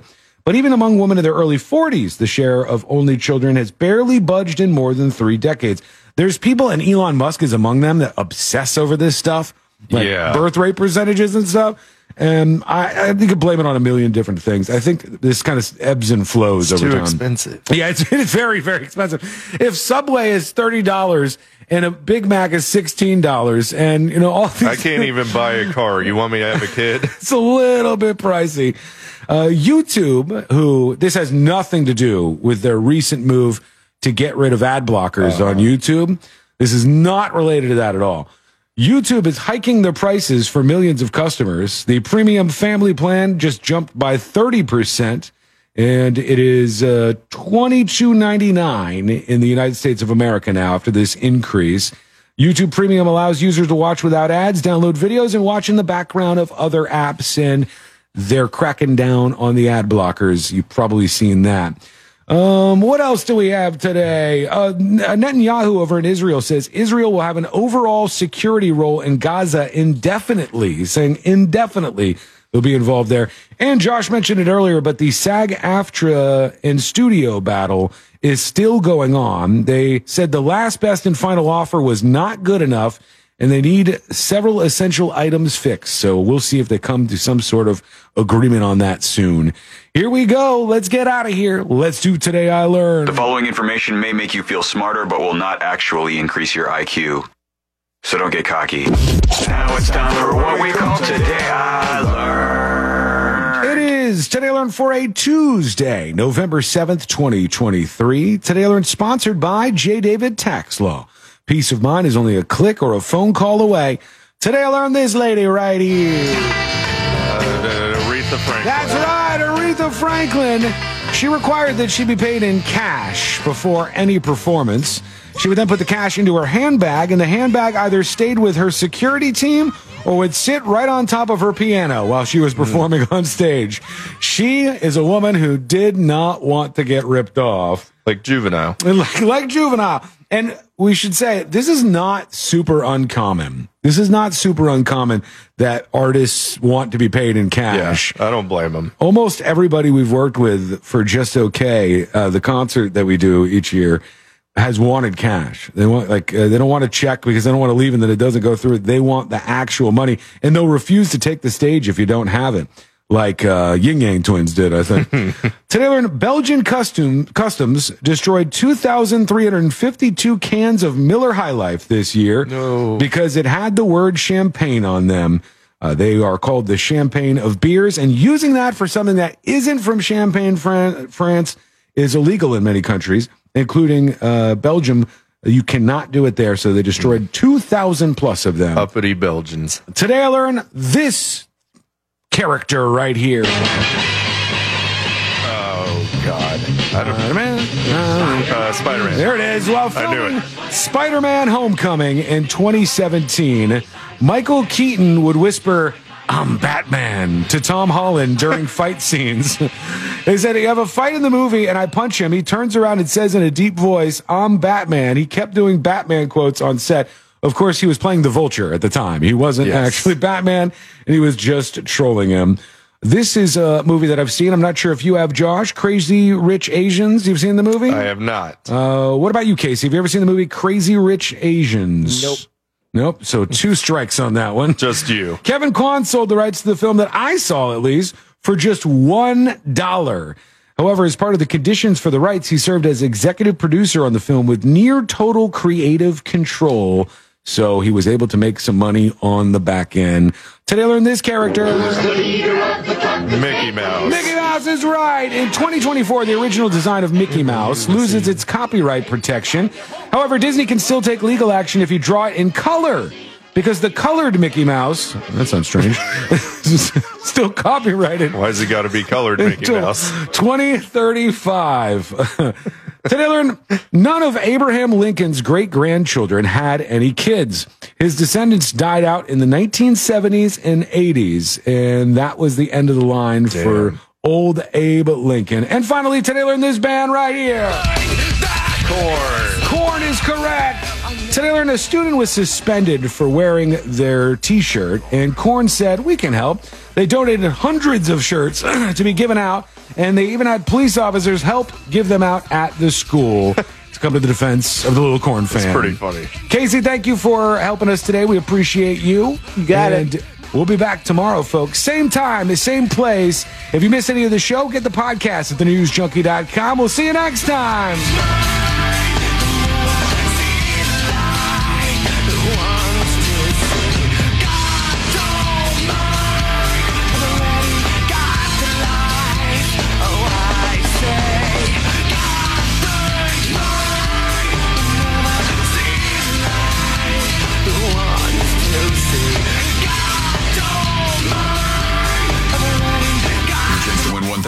$1,000 and a little. Holiday magic. It's just minutes away. And brought to you by Mill. Hey guys, it is Ryan. I'm not sure if you know this about me, but I'm a bit of a fun fanatic when I can. I like to work, but I like fun too. It's a thing. And now the truth is out there. I can tell you about my favorite place to have fun Chumba Casino. They have hundreds of social casino style games to choose from, with new games released each week. You can play for free anytime, anywhere. And each day brings a new chance to collect daily bonuses. So join me in the fun. Sign up now at chumbacasino.com. No purchase necessary. Group. Void were prohibited by law. See terms and conditions. 18 plus.